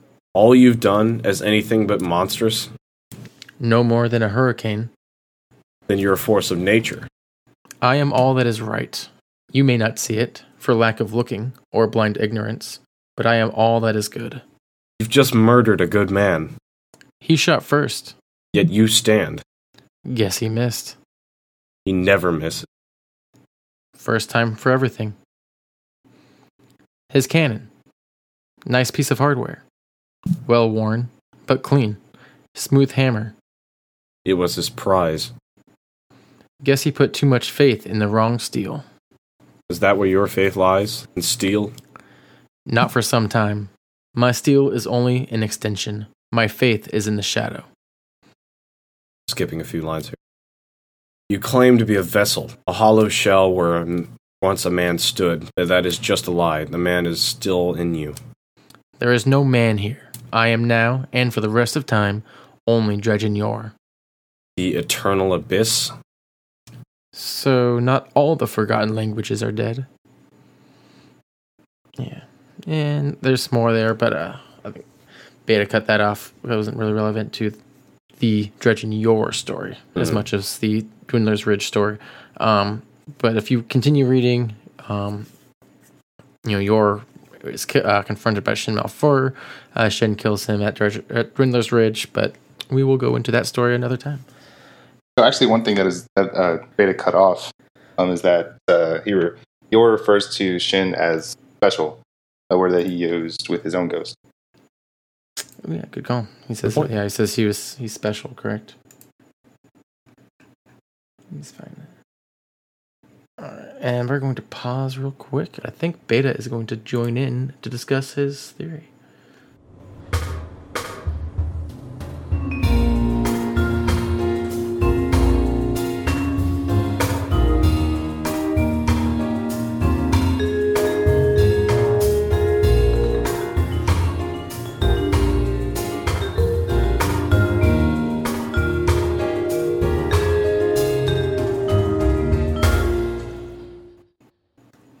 All right, guys. So that brings us to not necessarily a new segment for the show because this is all going to be kind of one fluid, you know, topic. But we're kind of we're going to get into a more more of a speculation area. Um, kind of talk about some different theories, talk about different ideas um, regarding some of the things surrounding uh, Dredgen Yor and the Thorn. Um, before we go into the next segment or section, though, I'd like to introduce into the call uh, the man behind the curtain, uh, Beta Chieftain. Golf clap, golf How's clap, it golf going? clap. Off clap, off clap. Thank Man, you. why- Thank you. Reason why I know anything about the lore right here. Yeah, he's uh, been helping out, doing all the uh, you know, writing the n- notes for the shows, the the editing, um, the man on Twitter. Still So playing the it's- it's division. Good to have you. No, no. I don't even log in to get my free loot. So, yeah. That's no. a bummer, man. Come on. Yes. Maybe next summer when they've finally released those other two DLCs they said they were going to. nice. But by Fair then enough. it'll probably be, be Destiny 2 and nah. No point. So, uh, so Beta, you're coming on. Uh, one of the reasons you want, wanted to come on is because you put a uh, you have a, a pretty uh, You guys didn't want to you didn't want to push my theories. I had to push my own Yeah. theories. Yeah, exactly. You know, one of the first things Jared said when he came on was like, "Oh, so Beta's gonna have us push his theories on everyone." awesome. but no, this is um. You know, tell us tell us about your theory. What are, what are we going to talk about? The word extensive Okay. come to mind. So the uh, so the first thing I want to go into on this 100% speculative portion of the podcast is uh is basically like where the thorn came from. So I have a theory that the thorn was actually once the first curse. And why is that? And I have a really long argument. So let's go. Let's get into it. Oh, falls. so so you already read the thorn grimoire card, so I'll just read the important part. But to recall, it said, augmented through dark practices, Thorn was once a hero's weapon. And so the main thing there is so my first point to the argument is it says augmented. The thorn wasn't like crafted from nothing. Um, it was another gun before it became the thorn. And so, and then also on pretty much all the thorn uh, ghost fragments, it talks about you know weapons of sorrow. And so, if you go to the weapons of sorrow, the necrochasm is the other confirmed one. No, It it's says- Toilet Touch of Malice. Uh, The Touch of Malice was also confirmed as well. I played that raid so little that I can't recall. I saw that in the notes too, and I was waiting for just now to, to bring that up. Nice. So yeah, so Necrochasm says it is said the Necrochasm was born in the twilight after Crota's sword first cracked the moon. That a lost guardian's weapon was altered by the Hive in an attempt to fuse their own dark understanding with humanity's mastery of war. Uh, the result was a weapon that would feed on its owner's aggression, reaching further when angry eyes drew focus, its hunger rising as it tore through bone and flesh. So the whole point there is I'm just pointing out that the Necrochasm and rumor has it, was a guardian weapon that was then altered by the hive. And so Thorn was something that was altered to become Thorn. So Convincing. I'm just going to keep and I was, I'm just going to keep talking. So if you guys have counterpoints, please interject. Because I'm just going to keep going. I'm waiting to be convinced. So- So, All right. so okay, so we've established the thorn was something before it was thorn. So now I'm going to go back over some of the ghost fragments. And what's interesting is there's a key word that appears again and again and again. So from Ghost Fragment Thorn 2, we have yours speaking, and it said, You wanted to see my prize. So he's talking about the thorn, and he refers to it as his prize. In Ghost Fragment Thorn 3, we have Yor ghost, and you're talking, and it said the ghost starting says what brought you here was nobility and my prize. That is no prize. A curse then. Um i could you know jump on to the fact that it uses the word curse there but my argument's better than that. So so the better part there is that it again says prize two times and then in thorn 4 we have Jaren Ward's ghost and Yor and it says his cannon nice piece of hardware well worn but clean smooth hammer and then the ghost says it was his prize. So all this talk of prizes, and I'm like, why are they talking about prizes so much? There's a lot of that word going through this. So my mind went to basically Tex Mechanica and the Chaperone and the First Curse quests. So, first step on the Chaperone quest is called Shindig in the Crucible. Come one, come all to Tex Mechanica's first shotgun extravaganza. The prize is the finest shotgun in all the system, based on a design by the Tower's own Amanda Holiday. So, there, again, the word prize, and the point here being that Tex Mechanica likes to have contests, and they like to give ornate, elaborate prizes for those contests. So, let's look at Tex Mechanica a bit more. Um, let's see.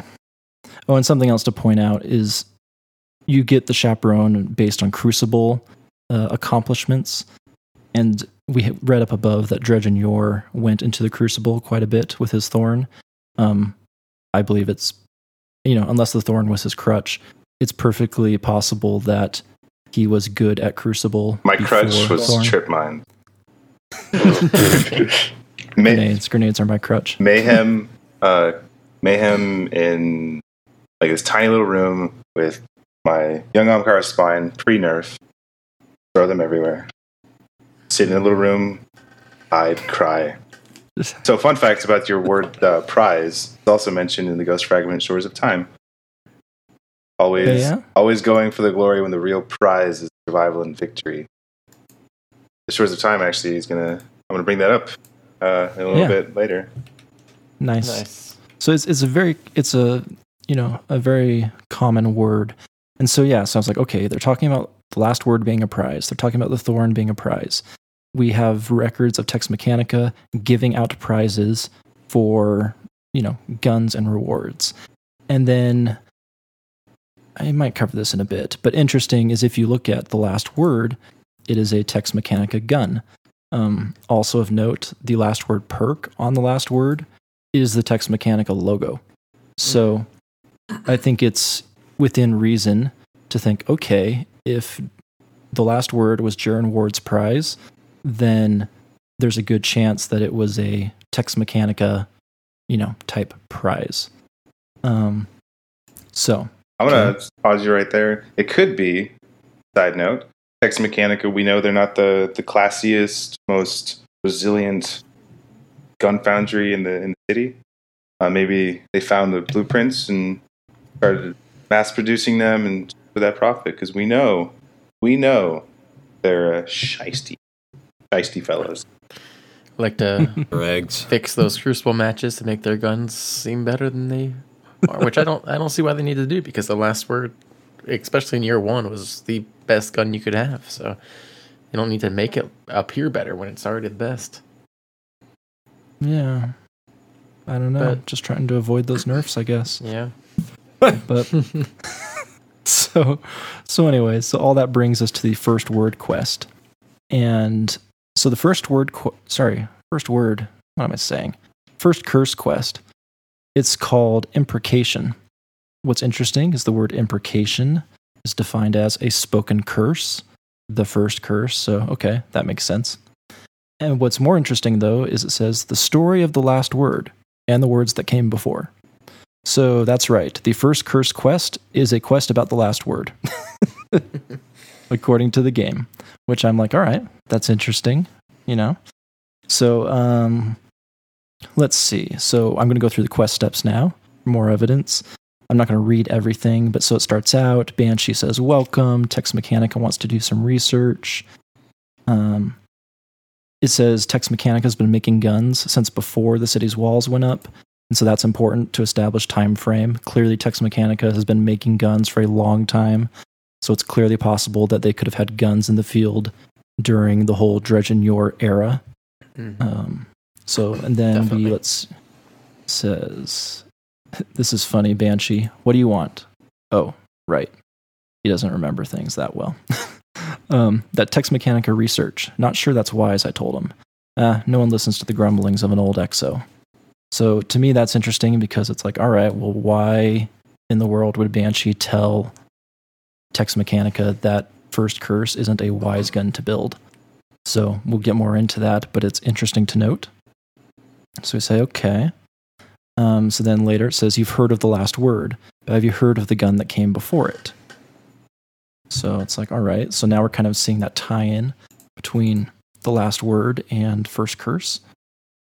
Um, let's see here. Okay, another. These are all pretty much lines from Banshee. Another one is the last word, and that was one of the best hand cannons I ever saw. And I don't say that lightly. Ain't seen its like since. Well, since a long time ago. So again, Banshee's thinking of some event in the past tied to the last word. He saw another gun like it, um, but again, he's kind of reminiscing here about something clearly in the past. So, and another thing important to note is that um, it, it comes up later, but Tex Mechanica, they're not researching a new gun. It says, like, basically, the first curse is an old gun that they are researching how to bring back. So that's important to note. Um, and another one, it says the last word and the first curse sisters, partners. But one was lost to fire, and with it, the memory of how to forge it. So interesting here is okay, lost to fire. What does that mean? Was the gun literally, you know, just sitting in a burning building?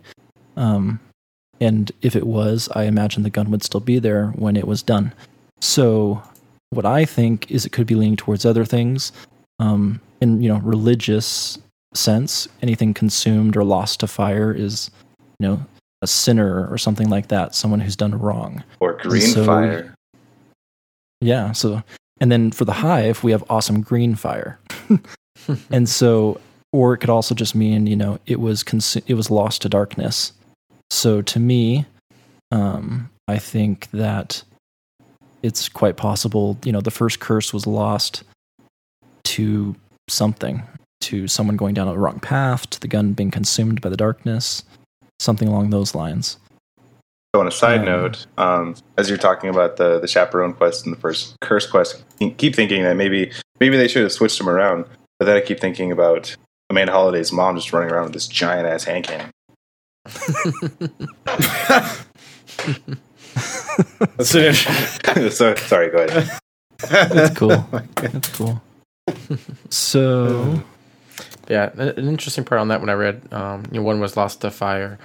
Um, you know, if Ban- if Banshee's remembering, or this is from Barnes Barnes Davis, but uh, you know, Yor was killed by the flames of of Malphur, uh, of his light.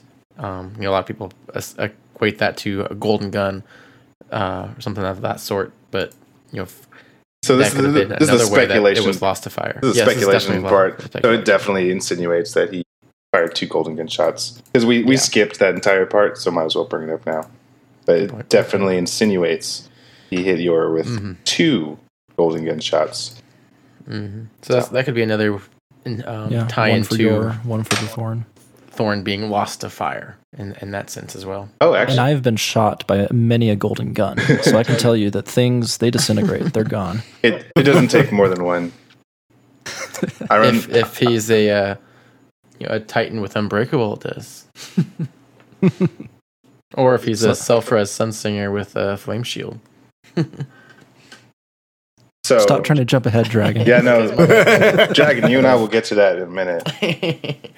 All right. So anyway, so we're establishing all these things. Last word, first curse. They're sisters. One was lost. You know, yada yada. So we go back, and then this is Banshee again. He says, "It's strange, though. Strange to think that two sisters could grow so far apart." Uh, who listens to an old exo like you, Banshee? So to me, this is really telling because it says grow apart. So first off, it said that the first curse was consumed, you know, lost to fire. That doesn't mean it grew apart. Like if a gun, you know, gets destroyed, it didn't grow apart from its sister. It just, you know, got destroyed. So to me, the implication here is that the if the guns were sisters and the guns were close, it probably implies the guardians wielding them were also close. And so the guardians were the ones who kind of drifted apart. They went down separate paths. Um, and we obviously know that Yor chose a different path. So to me, that makes sense that one of the guns went one way. And then, right when, when you get the gun, it's a Banshee. He says, Listen, Guardian, you, you watch yourself with this, you hear? And so, again, why is Banshee so concerned with us having the first curse? It's just a high impact hand cannon, you know. It different archetype than the last word, but they're both guns. They shoot stuff. So to me, all these lines about you watch yourself, um, they drifted apart. I haven't seen a gun like this in a while. I warned them about this. To me, Banshee is clearly associating the first curse with something else that happened. And my opinion is that thing that happened is the first curse became the thorn and Dredgen Yor. And the reason is because of the next line when it says, They said the first curse was so powerful, its wielder didn't even need to think about killing. The killing just happened. And that goes very much in line with, you know, the idea that some of these guns have a hunger. And so here it's kind of goes back to you don't even have Mhm. to think about it. This thing just kills. Mm. And then we go to the first curse grimoire card. And it says the first curse is when death becomes an afterthought. And I will go into this a ton more in a second. But, oh, and I had some notes here I skipped. So to go back to the whole, you know, the gun just is really good at killing. I, I go back to Thorn 3, where the ghost says, You have blood on your hands. How's that any different than prior? Innocent blood. Matter of perspective. So the point here is Yor's kind of nonchalant about killing things. And then the whole, the first curse is when death becomes an afterthought. And so from Thorn 3, the ghost says, Without me, you'll die. And Yor's simply says, Someday won't be the first time.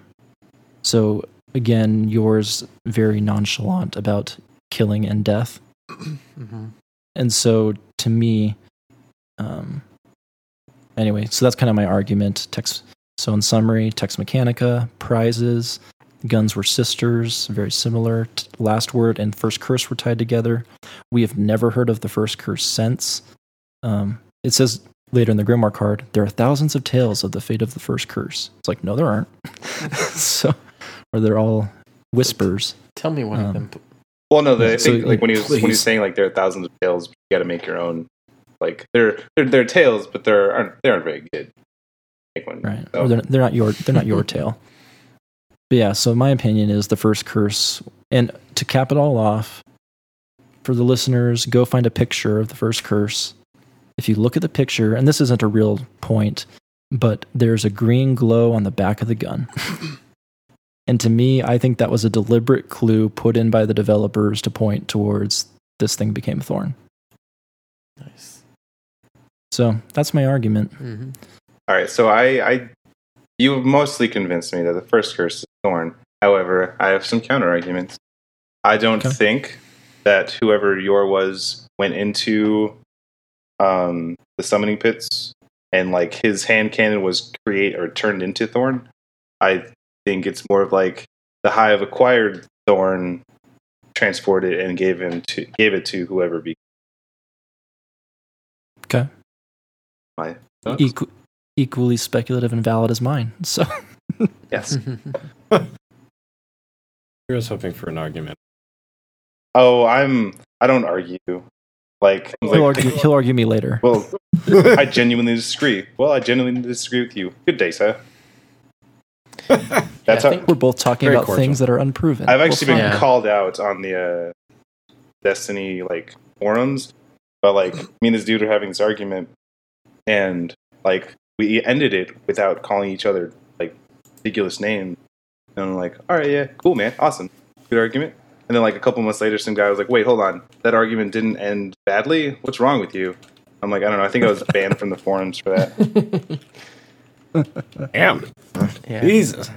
And I can't remember if it was Captain Kex um, or someone else in the in the fan chat for Ghost Stories who who held that theory, but also held that the first curse became Thorn and had you know overlaying images of the two guns and how you know even you know barrel the the stock to the the trigger and everything like it actually matched up almost you know the thorn has the the jagged bone design now and so it like different areas protrude out a little bit more than other areas but as far as the the stock or the base of the gun they were they're pretty much identical Yeah, like they're they're basic. They're definitely from the same like model because I'm a I'm a 3D animator like by school. mm-hmm. Um, so they- they're definitely from the same like model and reference.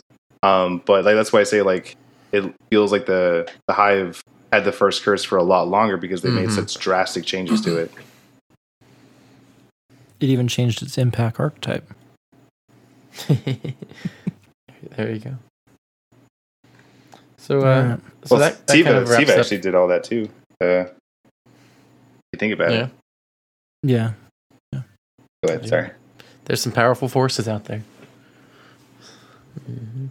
But yeah, so that kind of wraps up the that that portion of the uh, the uh, spin metal speculation with the uh, thorn first curse, uh, and that kind of brings us into another one. Um, and this one, Much less controversial. yes, much less controversial. Uh, definitely no counter arguments or different opinions out there. And this is who is Dredgen Yor, or who was Dredgen Yor, who was the hero before the man in the shadows. It was Jaren Ward, everybody.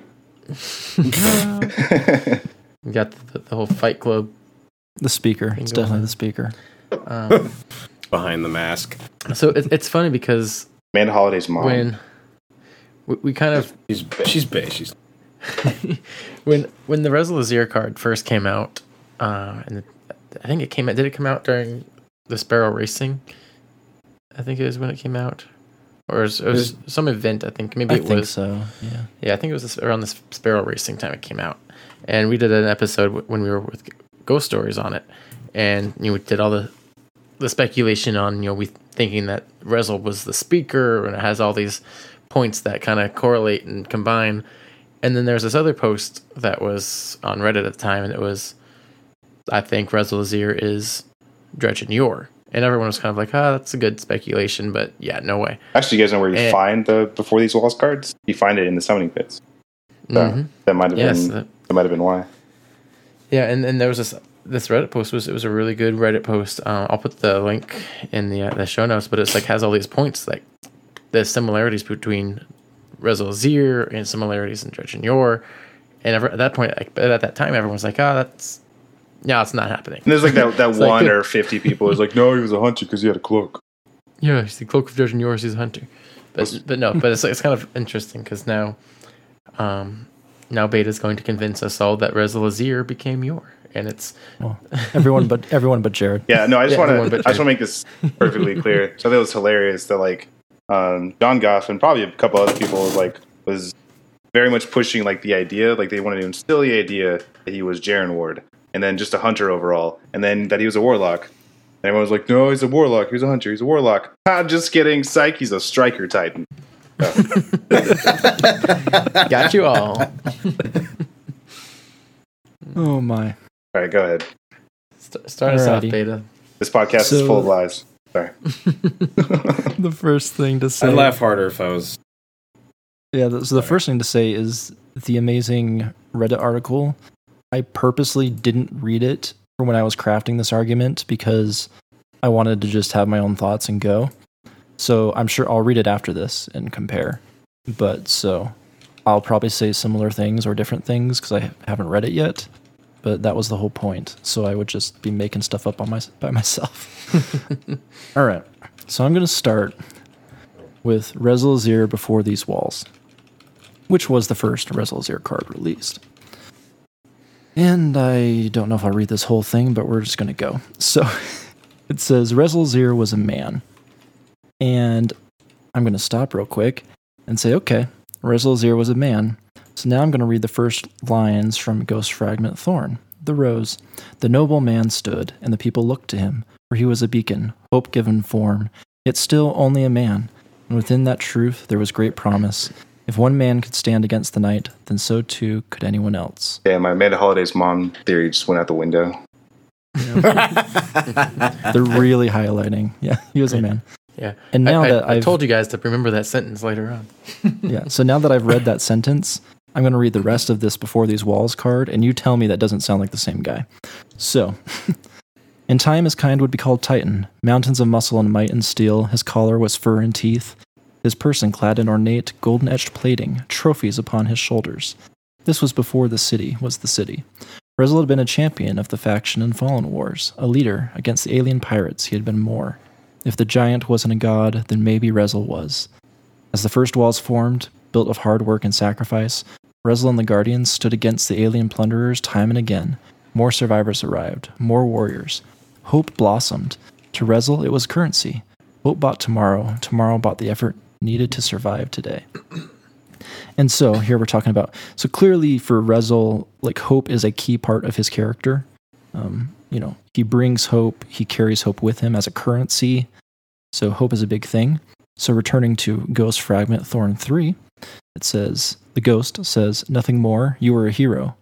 And yet people still die, corruption still exists, light still fades, and darkness still spreads. As will it as it will ever be. That doesn't mean you give in to, to what? Hope? This is not hope. So again, talking about hope. And then clearly here as Yor, he has had a change of heart about what hope brings. So keep going. Yet Rezyl grew weary. Stories haunted his nights. Going back to Ghost Fragment Thorn. But the man had a secret fear. His thoughts were dark. A sadness crept from the depths of his being. So, Rezyl has haunting, has dark thoughts. Old, so back to before these walls. Old stories, those no longer told. Those locked behind tight lips for fear that they may invoke. Uh, whenever the sun dropped below the horizon and the moon rose high, Rezyl's thoughts wandered back to Ghost Fragment Thorn. On his last day, he sat and watched the sun fall. His final, final thoughts, pure of mind, if not body, held to a fleeting hope. There's hope again. Though they would suffer for the man he would become, the people would remember him as he had been. Rezyl Azzir. So, that was not in the card. Um, one of you guys say something. So, so Okay. these are. These, it's definitely obvious that both of these cards were written by the same guy. I know John Goff wrote the uh, the, the Dwindler's Ridge, and he also wrote the Rezyl card. So, hmm like my same theory for the uh, the Legends and Mysteries uh, Azzir, like he he provides so much like juxtaposition. Like it's he, he meant to write this to be compared next to like word for word, stanza for stanza with the Thorn card. Um, so like Yeah, even as, even that where it says like if the giant wasn't a god, then maybe Rezyl was. Um, and then in the Thorn card, it talks about pride being part of what led him down this path. And you know, if you're not, if you're being compared to a god, you know, you're gonna have some pride issues, most likely. Um, so like, I'm not I'm not gonna say that this this card alone proves your theory, um, but it does it does seem that that's like this is the direction that John Goff himself wants us to go in. There's Yeah. too many links. Too And many that's why I'm going to keep going to prove myself more. Yep, I ex- I expect nothing less. All right. So we're going to move on to Rezyl Azzir, War Without End. And so, and when I read these, know that like I'm I'm skipping certain portions that are less relevant. But I mean, awesome. okay. So War Without End, Exori's ambush. To Rezyl, the captain. So I'll summarize. So Exori's ambush was basically him killing a bunch of fallen with like most all these cards. To Rezyl, the captain was already an afterthought. As ether leaked from the pirate's broken body with each blow of Rezyl's heavy fists. Oh my, sounds like Wei Ning. Rezyl's attention had shifted to the unknown, but inevitable battles to follow. This was the state of things, conflict as common as breath. And then I'm going to keep going, but the point I'm going to try and drive home here is you'll recall from my first curse argument and first curse becoming thorn that part of the first curse is death becoming an afterthought, and then also killing being super easy. And then also from the ghost fragment cards, let me go back up here. Uh, I would like to actually make a quick point that uh, these cards are um, not in the Dark Ages anymore. Even though the first one very much seemed like it was, these ones are very much like more so in the City era because we are fighting the Fallen. That's generally when the City Yeah. Age began. So timeline, there's huge gap of time in between these two cards. So Mm-hmm. throwing that out there. Yeah, from between these walls to War Without End. Yep, definitely. And it helps my argument because we know that Yor existed in the time of the Crucible in the city. So it's good to know Rezyl was around too. Um, here we go. And then, so there's that line from Thorn 3 where he says, And yet people still die, corruption still exists, light still fades, and darkness still spreads. So I think um, Yor has become disillusioned with the war. And so, kind of the point I'm going to try and dr- drive home here, especially in the card's title, War Without End, is that Rezyl is becoming disillusioned with the war effort. So that one was the state of things, conflict as common as breath. So moving on to the Tescan Valley encounter. Uh, summary: Another fallen fight. The Kell's gaze fit. Yeah. The Kell's gaze fell to the ghost as the beam faded. The circle began to collapse. The fallen set to pounce. As the Kell moved to toss Ren- Rezyl aside, cold steel met the underside of the alien marauder's jaw, followed by a red flash as Rezyl pulled his cannon's trigger. Rezyl didn't have to reply. If war was a constant, never was just an illusion. So the two points there, going back to if war was a constant, um, you know, never doing something is an illusion because you're always at war. So again, he's sees the clearly that the war will never end. Darkness still spreads. And the other point here, he pulled his cannon's trigger. So very clearly here, Rezyl Azzir can be placed with a hand cannon. Um, Uh, it's not. So- on, just to just clarify, the actual word cannon in the Grimoire is not capitalized. Same. It could be referring to any sort of. He could have had a uh, a shock cannon. a shock cannon. He could have had a uh, a ship's cannon. You know, hand loading balls and. Same. But whatever whatever cannon, it had to have a trigger. Yes. And it had to fit under a fallen captain's jaw. Okay, so a ship cannon idea. So it's a pulse rifle. I mean, But red, fl- you know, so maybe a uh, you know, get that shot cannon under there. or and- some other kind of like a cannon is also a name for you know a regular gun. Maybe just Yeah. he just got tired of using the word gun. Alright. Throwing it out there. The word cannon is not He's trying. So He's trying. Got to give him credit. He's trying. hey, you you said you said I had to, to break you up. Talk too much. So ta-da. Yeah, that's fine. That's fine. Makes this more interesting. And Anand's not here, Alright. so I like I it. have to make up for it. All right. So, okay, so now to the third section of that card in defense of North Channel. And important to note is that North Channel is mentioned in Ghost Fragment Thorn 2, 3, and 4. So the point there being that Rezyl was clearly in the vicinity of Dredgen Yor and Palamon and that area because this is mentioned across all those cards. So he was within, you know, proximity. So it says winds from the south caught the smoke and began to clear the thick air. Slowly the citizens of the small snow-covered settlement came out of their hiding places. Rezyl surveyed their faces, each weary but flecked with hope. Again, hope, you know, important thing to Rezyl, which is interesting because when you read Ghost Fragment Thorn 3, it sa- Yor says, If I'm being honest, I care only to give hope to the frightened, huddled masses, so that when I come upon them, they will have more to lose. Their pain will be greater, their screams more pure. So, someone twisted by the hive, if hope was extremely important to him before he was twisted, it would seem to me that Yor would be very much about hope for all the wrong reasons. So, we have that. And then huddled masses ties into this idea of these um, you know citizen survivors. So then, living in the wilds was all they had known surviving, fighting, hiding. These people had heard stories of a safer place, but tales of a better life were so rarely true. Rezyl and his companions have been tracking these fallen for weeks. Um, so, to me, what this means is that the fallen burned down this town. I am not saying that Rezyl at this time is Yor and that he burned down Palamon. I'm saying this was way before that, and it's the Fallen that he mentions here that they're tracking. Those are the ones who blew up this settlement. Okay, sure. Um, mm-hmm. I'll retort and when you're done. yeah, uh, I'm gonna skip my comment there. Not important. So, had they caught them sooner, this town would have been spared. That any survivors climbed from the rubble to see another day marked this as a victory. But Rezyl was growing tired of small wins, however meaningful. So there again, becoming disillusioned with wi- with victories and disillusioned with hmm fighting. Uh, that eve- that evening, Rezyl and the others led a f- gathering of survivors on the long journey to the growing city beneath the traveler. Some settlers remained behind, choosing to stake their claim in the untamed wilds. What? Not wilds, wilds. Um. So to me, I think that could easily be Palamon. Again, this is in North Channel, so it's in the vicinity.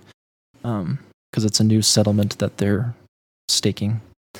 Then it says, Rezyl admired their resolve, the resolve being the settlers.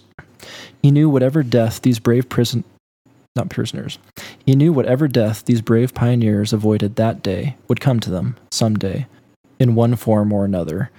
And I think that line was purposely written as an allusion to Rezyl turning Yor and later coming back to kill them all. All right, so here's here's my issue with the with that theory. Um, so in the timeline that we know of, we didn't go over uh, the last word four, but in the beginning of in the beginning of the last word four, Shin Malphur meets Dredgen Yor Right. as a kid in Palamon before it was burned. So Mhm. this card, if if these settlers are from Palamon, hypothetically, you know, hypothetically, then that would mean Rezyl would have had to have been Yor at this point in time. I I would disagree because I would say I, we know there was some time between and obviously Shin had to be born. Let's say he was eight years old. There there's a time I would argue that this could be Rezyl and he's in the vicinity. He's, you know, helped these people out. They decide, hey, we're gonna go start this city, etc. He leaves, does his thing. He becomes Yor and he comes Oh, back eight or ten years later. Yeah. Yeah, Um, well, and to be fair, too, in the last remember our, our Ghost Rep, the last word four, it never says Dredgen Yor. It calls him the stranger, and so and it just says it says you know, one part it says the stranger was cold, distant, damaged. I thought. Only a So I child. think that I don't know. Only a child. I knew the monsters of our world walked like men. But they were not. They were something alien, four armed savage. Blah blah blah. I took him for a sad, broken man as he Mhm. was.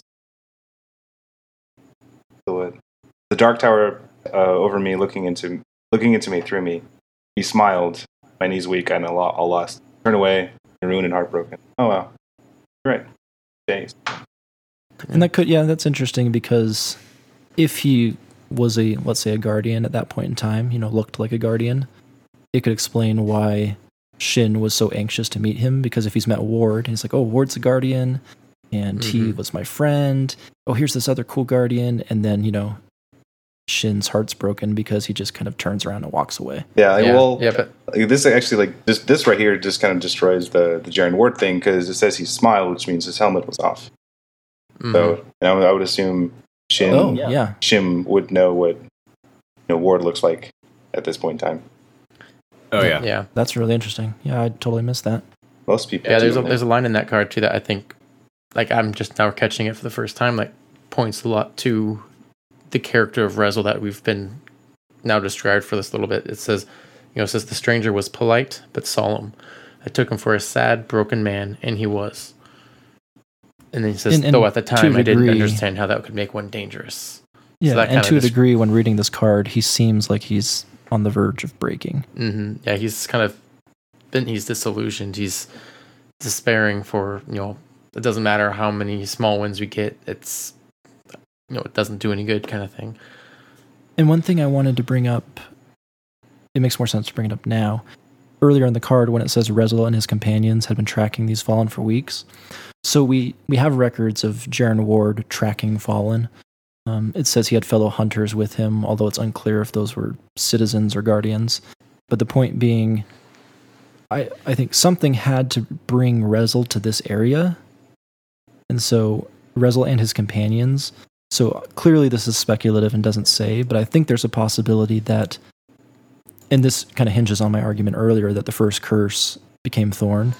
If Rezyl had the first curse, and those guns were sisters, and those guardians were close, to me it would then make sense that Rezyl is in this area um, because he's near Jaren Ward. He might be running some operations with him, hmm hunting these fallen and things like that well, someone and because later when Yor comes back, it's like it feels like Yor is very much like he comes to get Ward. It feels like, and the gun and the last word, like it feels a lot like Yor is just very tied into wanting that gun, and so it would make sense then um, if Rezyl's in the area. Well, so like because he has the same that's gun. like the, the same theory. Like a lot of people think that uh, Ward and Yor were like brothers, but if you go back to the Ghost Fragment Thorn four card, like if they were brothers or like at least that close, Ward's ghost would have recognized Yor at some point in time. hmm Like they, he would, it wouldn't be this this stranger, or, um, how he is now, unless he he changed that drastically. Like he, it's going from like a regular person to like maybe looks like a thrall now, but I don't think it's well, I would it's that. I would argue so. Now this is not an episode for Dwindler's Ridge, so we can come back. Yeah, yeah, yeah. but I don't remember. I mean, obviously, so Shin refers to him as the stranger, but I don't think there's any record of how Ward or Ward's ghost perceives um Yor. In the very end, when Ward's dead, Yor's ghost is talking to. Uh, sorry, no, sh- the Ward's ghost is talking to Yor in that card we read earlier. But I kind of hmm in the comments posed some questions where when he asks who you are and things, he might be talking to the darkness itself and not the man that once, you know, inhabited the body. So like the Yeah. ghost knows who it is, but at this point he's addressing it as a stranger because he's basically addressing the darkness. All right. Well, so going going back to the thorn. Uh, but anyway, that's yeah. Thorn, the, the the thorn fort is like a he shot first. Yeah, you stand. Guess he missed. Blah blah blah. First time for everything. His cannon, nice piece of hardware, well worn but clean, smooth hammer. It was his prize. So that that appears to be like Yeah. Yor's is seeing the last word for the first, First time, time. like up close at least. hmm True. Interesting. Okay. So that brings us to the final segment of the Rezyl Azzir Ah, story. Hate this card. Yeah. So Legends and Mysteries, Rezyl Azzir Um let me kind of skim. This is a long one. So the point being, so Rezyl goes to the moon. And he goes to the moon pre Mare Imbrium because later he tells his ghost to warn everyone that the hive are there. So and we've always kind of wondered what drove everybody to go to the moon. So um So real quick, then like the, the third Yeah. line, there's something deep, something resembling fear. He knelt to examine dust-covered Pilo's feet, skulls that have been discarded with little care some time ago, decades, maybe longer. I actually think I know who those bones belong to. Who? Um, uh, card Oceans of Storm Two. Yep. The the scientist, Yeah. the scientist, because that would actually put them in the place because in the scientists of uh, Oceans of Storm Two is about these scientists who worked on the moon during the collapse, and they and during the collapse, a bunch of stuff happened, and so they went into these tunnels that they found. Um, and it's like a, this journal of the last one alive, saying like all these, like all my friends and coworkers have died, blah blah blah. Um, and he starts naming all these chambers he finds. So he, he names like the the Circle of Night and the Chamber of Bones. he na- he names them in that card. So like all the names that we know of are from him specifically, and this is during the collapse. Um, and it's just very like this depressing card of like how he's dying and losing oxygen and stuff like that. So that would actually, if he died in the Circle of Bones, the Circle of Bones is literally next door to the summoning pit. So, Yes, it is. ta-da! So, and so, and the point, and one of the points to make here was, and it's kind of an obvious point, but we've we know from Thorn two that Yor clearly had been to the moon, and here we clearly have evidence that Rezyl is on the moon. So they have both been in the same place Nice. for a second time because North Channel was another same place that they've both been. Um, so it talks about the doors. Let's see. Let me. Like if you actually go So the- through this through this on this mission, like go through the summoning pit or go through the Circle of Bones into the summoning Circle of pits, Bones. it literally like here's the door, a hallway. Hey, look, another door, summoning pit. So it's just kind of doing that. Yeah. So here, I'll start reading from here. So the massive doors were opening. Rezyl steadied his rifle as a lone shape. Not a cannon. And my point, right? And my point here, my counterpoint, is that I think it would be silly to ever argue that a guardian carries one weapon because we we carry like nine to you know. So Touche. so yeah. So Nine I, of I, each. I concede that clearly here he does not have a cannon, but I also think it would be silly to say that a guardian carries one weapon at all times. Well, and in my and in my theory, uh, he he wouldn't have the thorn into the thing. He would get the thorn like while he was there. Yeah. Okay, um Rezyl steadied his rifle as a lone shape floating just above the ground appeared from the deep black beyond the threshold. The figure in the doorway, a dark, ethereal woman, cloaked in tattered ceremony and armored with ornate bone, danced in the air. Rezyl and the demon woman held their ground, contemplating one another.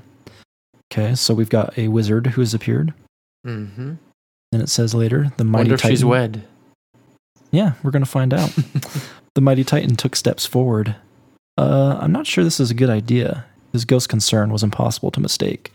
Not sure that matters. To me, um, I just have a note. The phrasing, and makes sense because I guess the same person wrote the card. But to me, that phrasing and that line right there, not sure that matters, just sounds very Yorish to me. Mhm. In a way, a lot of the Yor cards are. Yeah, he also had a, huge conversation with his ghost. Uh, you skipped a bunch of it, um, 'cause it's like all action packed things Yeah. blowing up. A war with that yeah, end yeah, during the entire. the yeah the captain thing. Mhm. Yeah, very nonchalant about death um, Yeah. attitude here. It says, We've come, we've seen. This is the ghost. We've come, we've seen. Maybe the best course here is to warn the others, gather an army. So I think that's clearly, these are events prior to Miriam Briam. Mm-hmm. So then uh, Rezyl says, Maybe. I'm just saying it's possible you can't handle whatever it is we've upset here. Good work, Ghost. we've woken nightmares. Rezyl's attention was singular, focused, intently on the dark beyond the threshold. The hive were supposed to be gone. The ghost mulled the full consequence of this mistaken belief. They've been silent for, they're not silent anymore. That scream, these doors, they're best left alone. I can't do that. Rezyl continued forward, toward the dark, toward the unknown. Stay here. Excuse me? Get distance. We don't know what this is, what's coming. Can't risk you too close to an unknown. And if you fall where I can't find you, if I fall, if I don't return, run. Tell the others, warn them all. There are worse things than pirates. And again, that's, you know, the first curse is when death becomes an afterthought. Um, so going through, he, Rezyl, and this is important um, because when in the card where Yor's ghost is talking to Yor, like to me, it never seems like the ghost was present when Yor became Yor because he talks about something's corrupted you. What happened? You used to love the light, but like, I feel like if the ghost had been there, he would have been like, "Hey, remember when you went and saw those hive and that was a horrible thing and how could you?" So, to me, I feel like the ghost, for whatever reason, was not necessarily present when Yor became corrupted, and this would Line up clearly Rezyl perfectly. yeah, this would line line up because Rezyl sent away his ghost. And I have more ev- Mhm. theories in a second. so Rezyl enters the darkness, basically. Um, Rezyl's footstep footfalls echoed, lonely, measured steps with no guarantee of purchase. At any moment, the world could fall away and he would be lost, the forgotten hero who foolishly sought nightmares. And this goes back to what Dragon said earlier. He had been uh, from Ghost Fragment Thorn. He had been a hero for so long, but pride had led him down sorrow's road. So clear as, clearly, he was Mhm. somewhat prideful here, thinking, "Yeah, I'm just going to go in." Yep. He's like, oh, I got this. Um, so then it talks about, and this card's you know really good. Go read it. But it talks about the wizard comes, you know, finds him. The wizard starts whispering things into his ears. Basically, his ears start bleeding because it's hive speak. And then one of the, the wizards says, "I am the end of Maros, Xyor." The, I, is that how we pronounce it? I didn't hear you guys I was, earlier. I was saying Zor, Zyre, Zor. Zyre. All right. I am the end of Maros, Zyre the bless the blessed, Zyre the betrothed. I am of the coming storm. These are not my words, but prophecy. Your light will one day shatter and die. For now it simply offends. And you, dear, sweet, fragile thing, shall be made to suffer for your transgressions upon this holy ground. So, The prophecy failed her. and so to be the extremely, you know, obvious, obviously Xyor is the same wizard that we have to go kill. But this who is the, ma- the master of the thorn. this Xyor is supposed to be betrothed. The one we kill never got married, so they can't be the same Oh, one. wait. Jeez, And guys. So what Well- happened to her uh, her Let me- fiance? Let me tell you. so, I mean, so some people could think, okay, well, maybe she's betrothed to Crota or something like that. But later, when she's, you know, the unwed, Crota isn't dead yet at that point, so that makes no sense. So I believe she's saying she's the betrothed because she's attaching herself to Rezyl.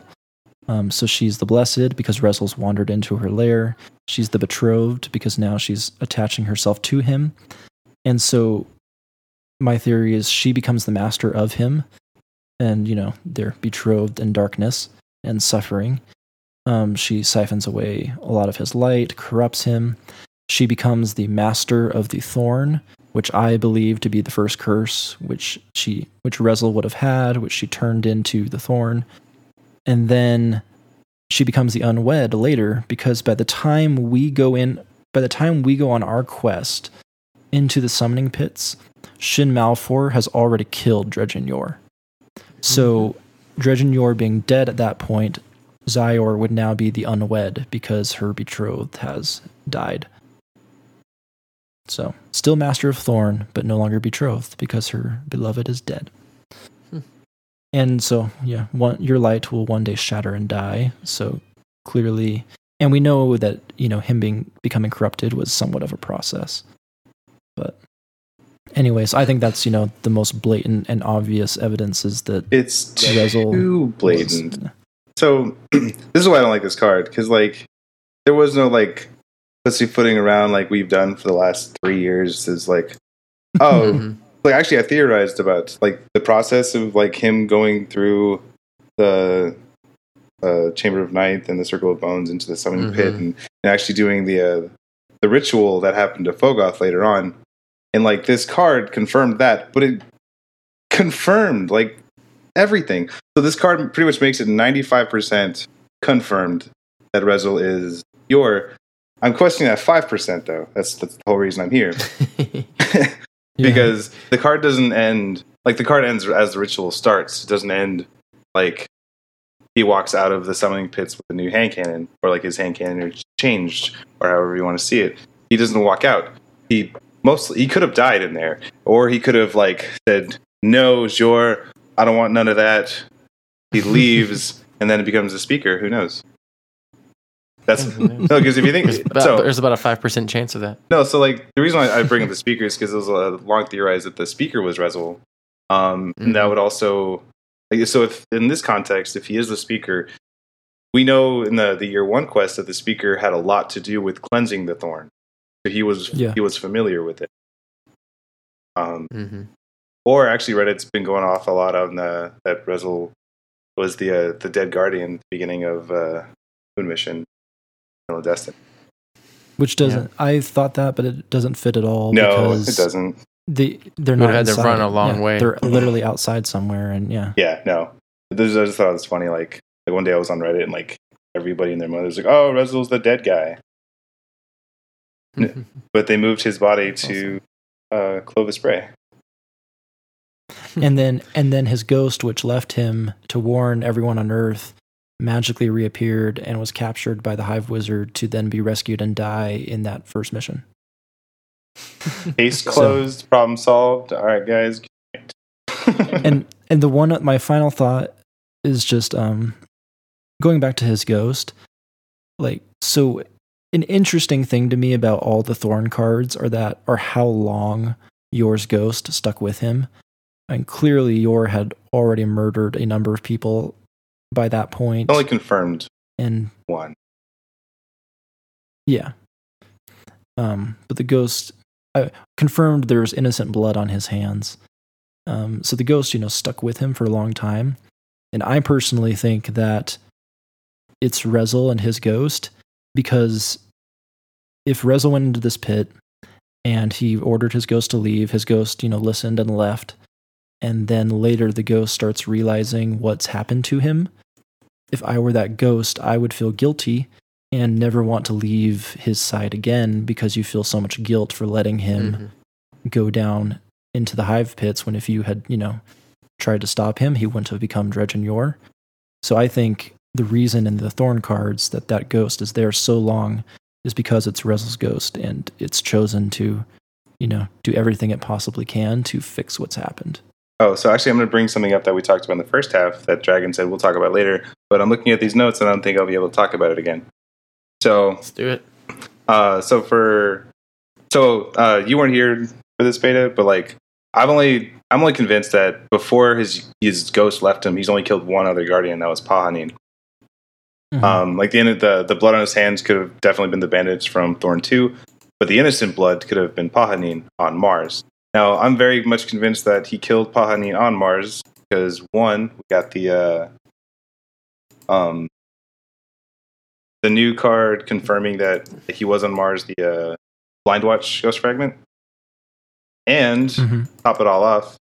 Uh, we all know Pahanin as the uh, the funny warlock or the funny hunter. Oh god, the funny hunter who wrote the Pahanin Zareta, who has a bunch of funny little quips. He also invented the super good advice. Um, hmm because after his whole raid fire team died and got lost to time, he kind of felt lonely. So he made a gun that could talk to him. In the year one exotic bounty, we find super good advice still mourning on Mars.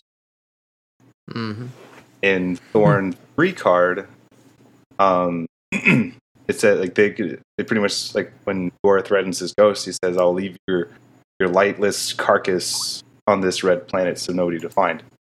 Um, so what's what you were saying earlier? Like he stuck around a lot. Him actually killing Pahanin and just kind of like sitting with that for a little bit. Like maybe they like walked out of the the cave or whatever wherever he killed him.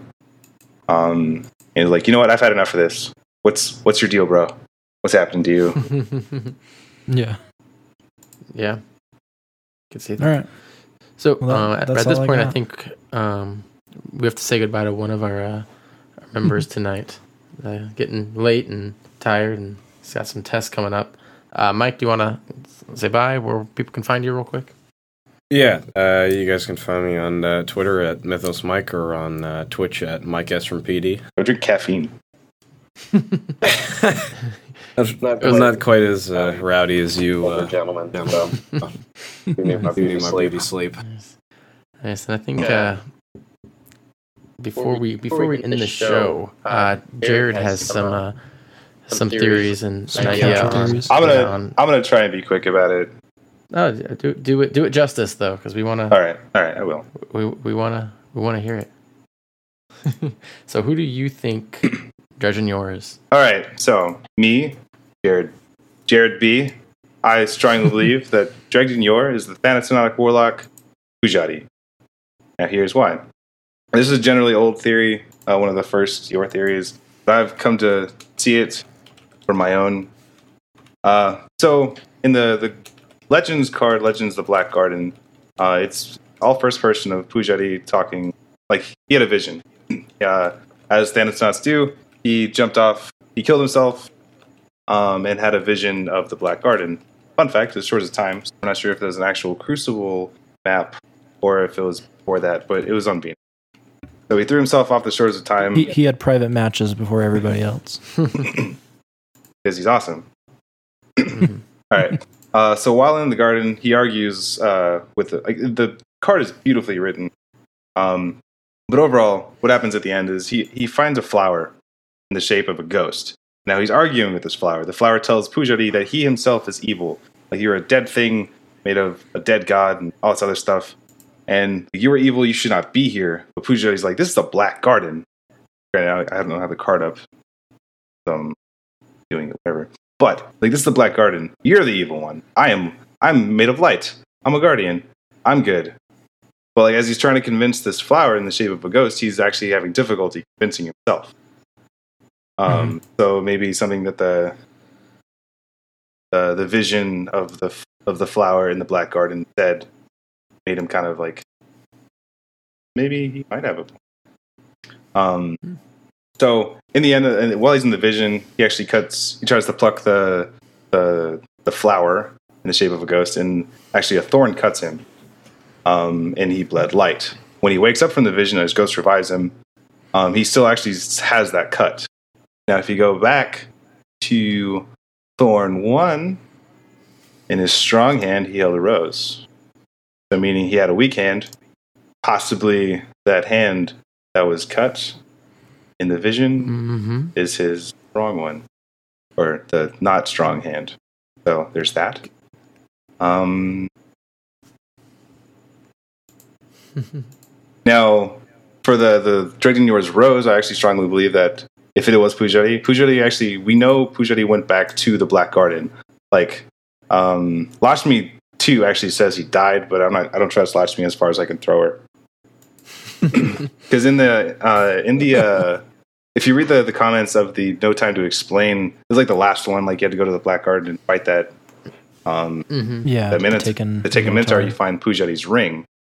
Um, and then she says an offhand comment, "Oh, he died." Blah blah blah blah blah.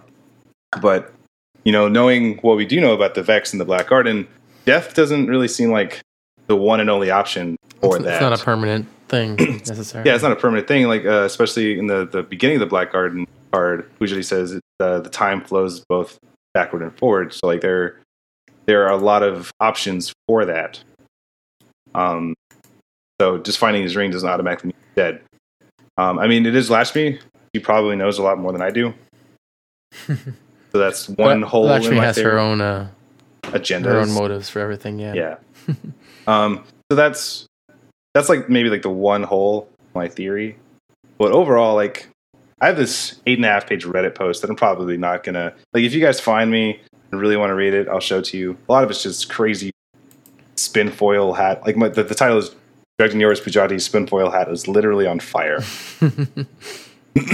Nice. Um, and we we'll we'll throw that if if you don't mind. Like you shared me the the link with me. We can put that in the, the summary when we upload the show. Yeah, so the if anyone notes. wants to, uh, yeah, it's it's a couple. it out, they can check it out. it's a couple months old and a lot of it's been outdated but because of all that research i have become lightened into this overall story um, on another fun Mhm. fact so like the the ability because on many occasions it says that uh, Yor took the light like he took Pahanin's light um, he threatened his ghost with stripping its light um, yes we've, we've seen that before on uh, the heart of crota doing that to omar but we've also seen a the opposite version of that being done by uh, guardian if you look at Ghost Fragment Warlock 2, I'll just read it.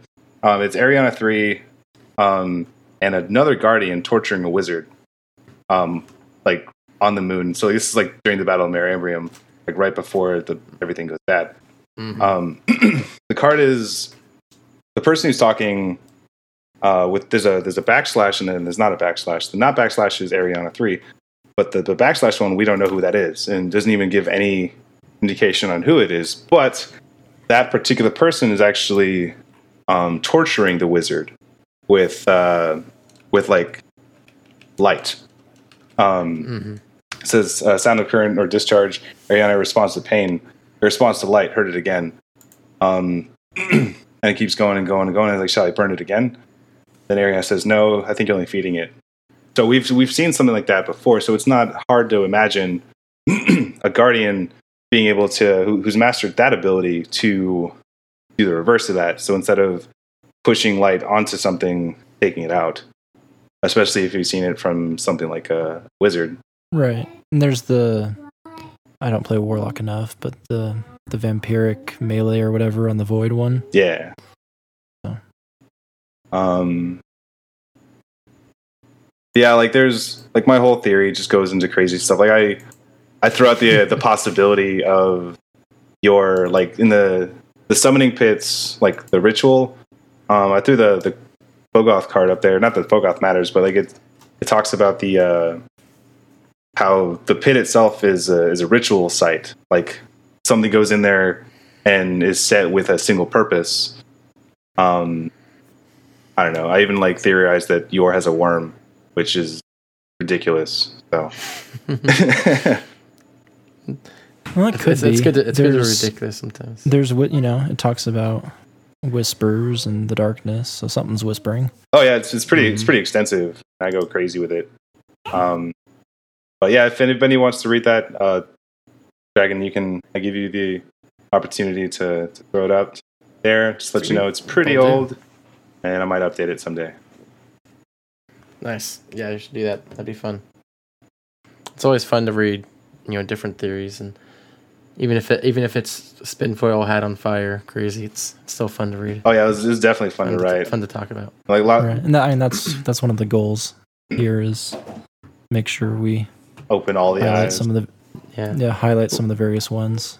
hmm Well, that was you know, lore. This is fun. Like lore is fun. Yeah, like yeah, it's exciting to. It's exciting reading cards where like they tell the full story or they they give direct, you know, information, but it's also fun trying to figure out what they are hiding in those stories and try to figure out what they aren't telling us. Yeah, like taking taking one card as ridiculous as Mysteries Two and putting it into some ridiculous context, it, you start seeing Mhm. things in a different light. Mm-hmm. Yeah, so that's what that's one of the things that makes this fun, and so we want to we like we, we try to highlight that, and you know, yeah, this is speculation. This is our thoughts, our opinions, our theories. Even if we don't uh, think it's possible, it's still something we you know, would be cool or it's fun to talk about. So, so definitely keep it up. Um, just to clarify, Beta, your Rezyl theory, um, pretty good. Um, but I don't think John Goff could convince me that it was Resel Z at this point, even though it's like he almost confirmed it. Um, it's, Re- it's Rezyl Azzir four. it's- it- I am your. I mean, it's it's it's pretty obvious. it's pretty obvious, but I hate the obvious, so I disagree. Mhm. Nice. nice. Uh, Well, I being stubborn. that uh, that about does it for this show. Uh, any any uh, last sh- thoughts before we uh, do our, our sign outs? Uh, actually, I do real quick. Um, so, like, because we, we took the break after Thorn 4, I just wanted to point out that uh, even though, um, like, so Ward's ghost seemed very, like, c- concerned about Yor, not because he knew Yor, but because Yor was a guardian. And, like, I think all ghosts have a s- special connection with all guardians, regardless if it's their own or not. Um, Mm-hmm. so I just wanted to point that out real Nice. Cool. Yeah, so uh, I think that about does it for this episode. Um, if you have any questions about um, about this topic or any other topics, uh, you can email us at destinylorecast at gmail.com or you can hit us up on Twitter at uh, Destiny Lorecast. Uh, I believe we are the Iron Lorecast at the moment, but uh, we'll, we'll still get it. Um, definitely love to hear your questions. Want to ask those on on here and uh, do our best to uh, to tackle them. Um, Jared, thanks a lot for coming on. Um, if people want to you know find your art or uh, you know see some of the stuff you've done, uh, where can people find you? Yeah, absolutely. Um, so I'm I've been getting a lot more active on Twitter recently. I won't probably won't be on as much rest of the week this week because I'm moving.